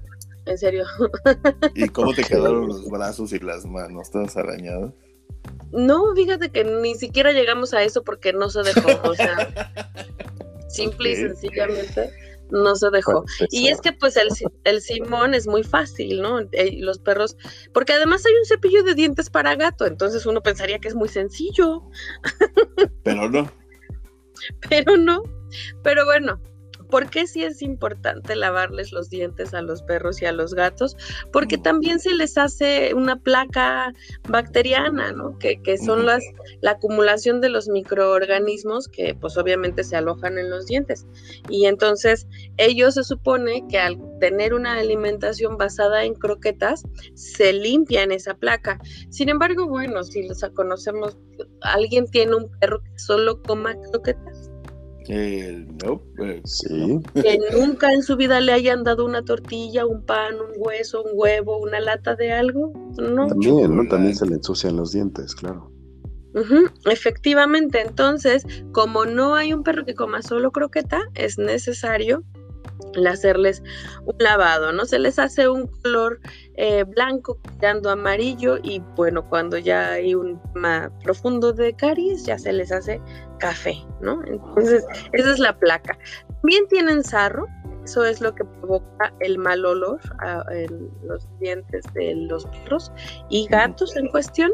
Y si persiste durante mucho tiempo, los huesos se pueden descalcificar y caer, ¿no? que es cuando lo que le pasó a mi perra, que poco a poco se fue descalcificando el hueso a, consecuencia del sarro y pues les tira los dientes y no es bonito, o sea, no es como el que se te caigan y ya les genera mucho dolor, además de que pues la alimentación se vuelve eh, deficiente, porque tiene que ser en, en, productos blandos y pues ellos no se pueden alimentar necesariamente de blandos porque las evacuaciones empiezan a ser más líquidas y bueno, no les quiero yo contar todo lo desagradable que puede generar en su casa si, no ah, si alguien estaba comiendo, provecho. Gracias, Dana. Perdón, pero es para que les laven los dientes a sus perros, ¿no? Entonces, la limpieza dental es una forma importante. No la vemos en un es una forma de seguir humanizando a los perros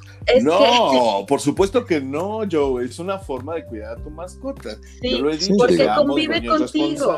Debido a, las circunstancias actuales, pues sí, ¿no? Pero dices, sí. Sí, no, me queda claro que sí, a veces llega a ser. Pero mira, yo critico más este, a quien le pone trajecitos de princesa a sus perros, que para eso para mí se me hace abuso animal, este, que todavía limpiarle los dientes. Y a veces, ¿sabes qué ayuda? El otro, yo sí lo comprobé con, con mi perro, sobre todo mejora muchísimo su aliento. Y como todo el tiempo te están, están cerca de ti y tal, sí ayuda en ese aspecto. Entonces, aunque sea un poquito, digo obviamente. No, no, no es que vayan a oler a pasta, no van a oler a, no es como para colgate fresh, no no no, no, porque además no le vayan a lavar los dientes con colgate, por favor. Se lo tragan, hay, sí, no, hay pasta dental para perros, ¿no? O, bien en el último de los casos, último, último, usen pasta para bebé, ¿no? O para ah, niños. Existe estas, estas juguetes de carnaza que también eh, sirven para, para limpiarle los dientes, ¿no? Ah, sí, también. Bueno, aunque la carnaza como tal les lastima las encías. No, era un ejemplo. Creo que no es carnaza ah. tal cual. Es, es, un juguete parecido al de carnaza que ellos muerden y les limpian los dientes al mismo tiempo. Sí, sí. Bueno, hay, hay varios utensilios que les ayudan a la limpieza dental. Sí, aunque como dice Joe, es humanizar a las mascotas. Sin embargo, acuérdate que ya viviendo, eh, ya no son lobos, Joe. O sea, ya son perros lamentablemente que ya hay razas como los chihuahuas, como los, así como mis perros, ¿no? Y ¿Cómo le dijiste al tuyo? ¿Chachipulpo? ¿Cómo es el tuyo? Chihuachicha. Ah, chihuachicha. es, que es una mezcla rara entre salchicha y chihuahua. Okay. Sí, pero tú lo conoces, Cristianito, pues sabes que sí, sí, sí, pues es verdad. yo andaba detrás de él con mi bolsa de medias noches, pero ajá, hay una referencia, Joe, tú que ya viste la película de, de no, no, no es un spoiler si digo, ¿verdad? Pero la película que les recomendamos hace rato de, del perro, es un perro, es un puerco, es un perro, es un puerco, es un pan, ¿no? Y explota, haz de cuenta, es el Simón. Igualito. No sabes si es chihuahua o si es salchicha. No, es que como está gordo, también no sabe si es un perro o un puerco. ok, abuso, abuso animal también. no, no lo quise decir, pero bueno. pero bueno, obviamente tener los dientes aseados de nuestras mascotas evita que las encías se les inflame, el mal aliento excesivo sangre en la boca y saliva, la dificultad a la hora de comer y los quistes o bultos que se les llega a hacer en las bocas, ¿no? Entonces, sí es importante que, le hacemos sus dientes, tal vez no se los vas a lavar tres veces al día como tú, ¿no? O, diario, pero sí que estén de manera continua aseados para que les protejas sus dientes en su vejez, ¿no? Y que puedan tener una vida eh, saludable. Ok. cuiden a sus mascotas, quieran a sus mascotas, sí, sean, sean dueños responsables, sí, claro, eso sí, hay que promoverlo. Tengamos mascotas, pero seamos más este, dueños responsables. Muchísimas gracias, Dana, por traernos esa información tan interesante en cuanto a las mascotas. Siempre es padre. Recuerden que. Tus órdenes, Cristianito, sabes que estoy para atender a tus necesidades. Muchas gracias, Que ya tengo mi estacionamiento, Joe. Saludos. Y, este... y recuerden ustedes que nos están escuchando que si quieren saber más sobre las mascotas, pues díganos que quieren saber en cualquiera de nuestras secciones, en Pinche Perro o en, la, en la, nota canábica o en deshagamos la rola, ¿cómo se llama, Tu sección de, de, la rola. Desmenuzemos. Les voy a traer otra para que la del problema, ya les dije, no. Oye, por cierto, ya, ya me hicieron favor aquí la producción del programa, pasarme la nota. El Día Internacional de la Enfermería es el que se celebró el pasado 12 de mayo. El Día ah. Internacional de la Enfermería.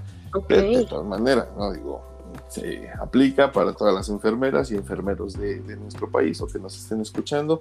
Muchas felicidades. El Día de la Enfermera, como dices, sí es en enero, el 6 de enero al parecer. Y este, este que se celebró es Día Internacional de la Enfermería. Nada más quería yo puntualizarlo porque pues para no quedar mal con los, los saludos, ¿no? Y hablando de saludos. Conozco hartos enfermeros, muchas felicidades. Sí, sí, sí, muchas felicidades a todos ellos en su día. Eh, pues eh, hablando de saludos, sí es cierto, hay que mandar saluditos. Si tienen ahí, váyanlos preparando porque yo voy a empezar. Saludos a Puebla. Fíjense que eh, la Chiquis me anda pidiendo saludos por allá. No es cierto, no me los pidió, pero de todas maneras le mando un abrazo muy, muy fuerte a la Chiquis, a Verónica un abrazo fuerte a la negra también, que la quiero mucho. Y este, y pues a toda la banda de Puebla se les quiere. No nos estás albureando, ¿verdad? La chiquis, la negra. No, no, no, no, no, pero nada, sabes que yo soy incapaz. este, no, lo conocieras, Dan. ¿Qué pasó? Por eso le pregunto, porque sí lo conozco. Entonces, este, no sé si tengan ustedes saludos por ahí, alguien, Joe, Dana. Dan. Dan, Dan. Este, mm, no. Perdón, me bloqueé. Todos me caen gordos, no los van a saludar. Todos me caen gordos. No, bueno, sí. No me felicitaron, bye. Es que quiero saludar a Lalo. Lalo, te mando un abrazo, Lalo.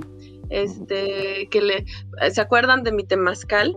Ahí medio anduvo este interesado. Muchas gracias. Saludos, Lalo. Y a mi amiga Leida, a mi amiga Leida, a, Paquito, saludos Paquito. Saludos, ¿cómo no? Mm, y, ya. Y ya, perfecto. Bueno, Joe. Sí, claro que sí. Yo quiero saludar a nuestros radioescuchas fieles desde los primeros programas, a Patti, como no, un saludo para Pati. saludo, Pati. De Atlisco, ¿no? A Luis, a Pati de Atlisco, exactamente. Saludos, Pati. Tú también nos debes algo por ahí con los hongos, ¿eh? Yo recuerdo. Eso. un saludo también para mi amigo Luis, para mi amigo Gerardo. Para mí ah, saludos para Italia. También. Saludos para Italia. Un saludo para Italia, claro que sí. Saludos para Francia, para Grecia, para Morelia y para Para todo, para todo el mundo. Exacto. Pues ahí están, muchísimas gracias también. Ah, saludos para la banda de Estados Unidos, un saludo a la banda de ellos. Saludos, banda. Sí, sí, sí, un abrazo muy, muy fuerte. Y pues bueno, ahí están los saludos, muchísimas gracias. Eh, y gracias a ustedes por escucharnos. Recuerden que eh, este programa lo hacemos por, por, ustedes, para ustedes, que se diviertan y se desahoguen un ratito con nosotros. Y pues, no nos queda más que despedirnos, muchachos. Por favor, si son tan amables, sus redes sociales para que la gente nos siga. Danae, por favor. Claro que sí, Cristianito. A mí me encuentran en Twitter como arroba Danae Pontón y en Instagram como Danae Pontón. Ahí síganme, por favor. Espero sus regalos. Eh, ahí voy a mandar mi dirección para que me envíen por Uber Eats. Ah, dale, Toda la comida. sí, por favor, unos tacos, unas chelas, un mezcal. Sí, por lo menos unos taquitos, Unos taquitos, sí, por favor. siempre se agradece. Ahí está. Mi querido Joe, tus redes sociales, por favor. Sí, ya saben, en Twitter estoy como Joe Roa y en Instagram me encuentran como I am Joe Roa. Perfecto, sí. Síganlo. A mí síganme en Twitter como Chris Coca, en Instagram como Cristian Coca Hernández, igual que en Facebook, Cristian Coca Hernández, y ahí estamos pues subiendo absolutamente de todo, de música, de cine, de política, como no, mucha crítica, de la nota canábica también, ahí andamos subiendo muchas cosas interesantes. Y pues nada, nos despedimos. Y no tan interesantes. A veces, sí, de repente sí que andamos en el Pero síganos Síganos, claro, y mándenos ahí comentarios y sugerencias y todo. Créanme Abrácenos, necesitamos abrazos. Carecemos de atención. Carecemos de atención. Así no nos quieres en nuestra casa. Se, nos piden estos tres egocéntricos buscando su atención. Entonces, pues muchísimas gracias. Esto es Matrusqueando la Utopía. Recuerden que nosotros ponemos los temas y juntos destapamos las matruscas y vivimos esta hermosa y única utopía. Yo soy Cristian Coca, muchísimas gracias. Adiós. Adiós.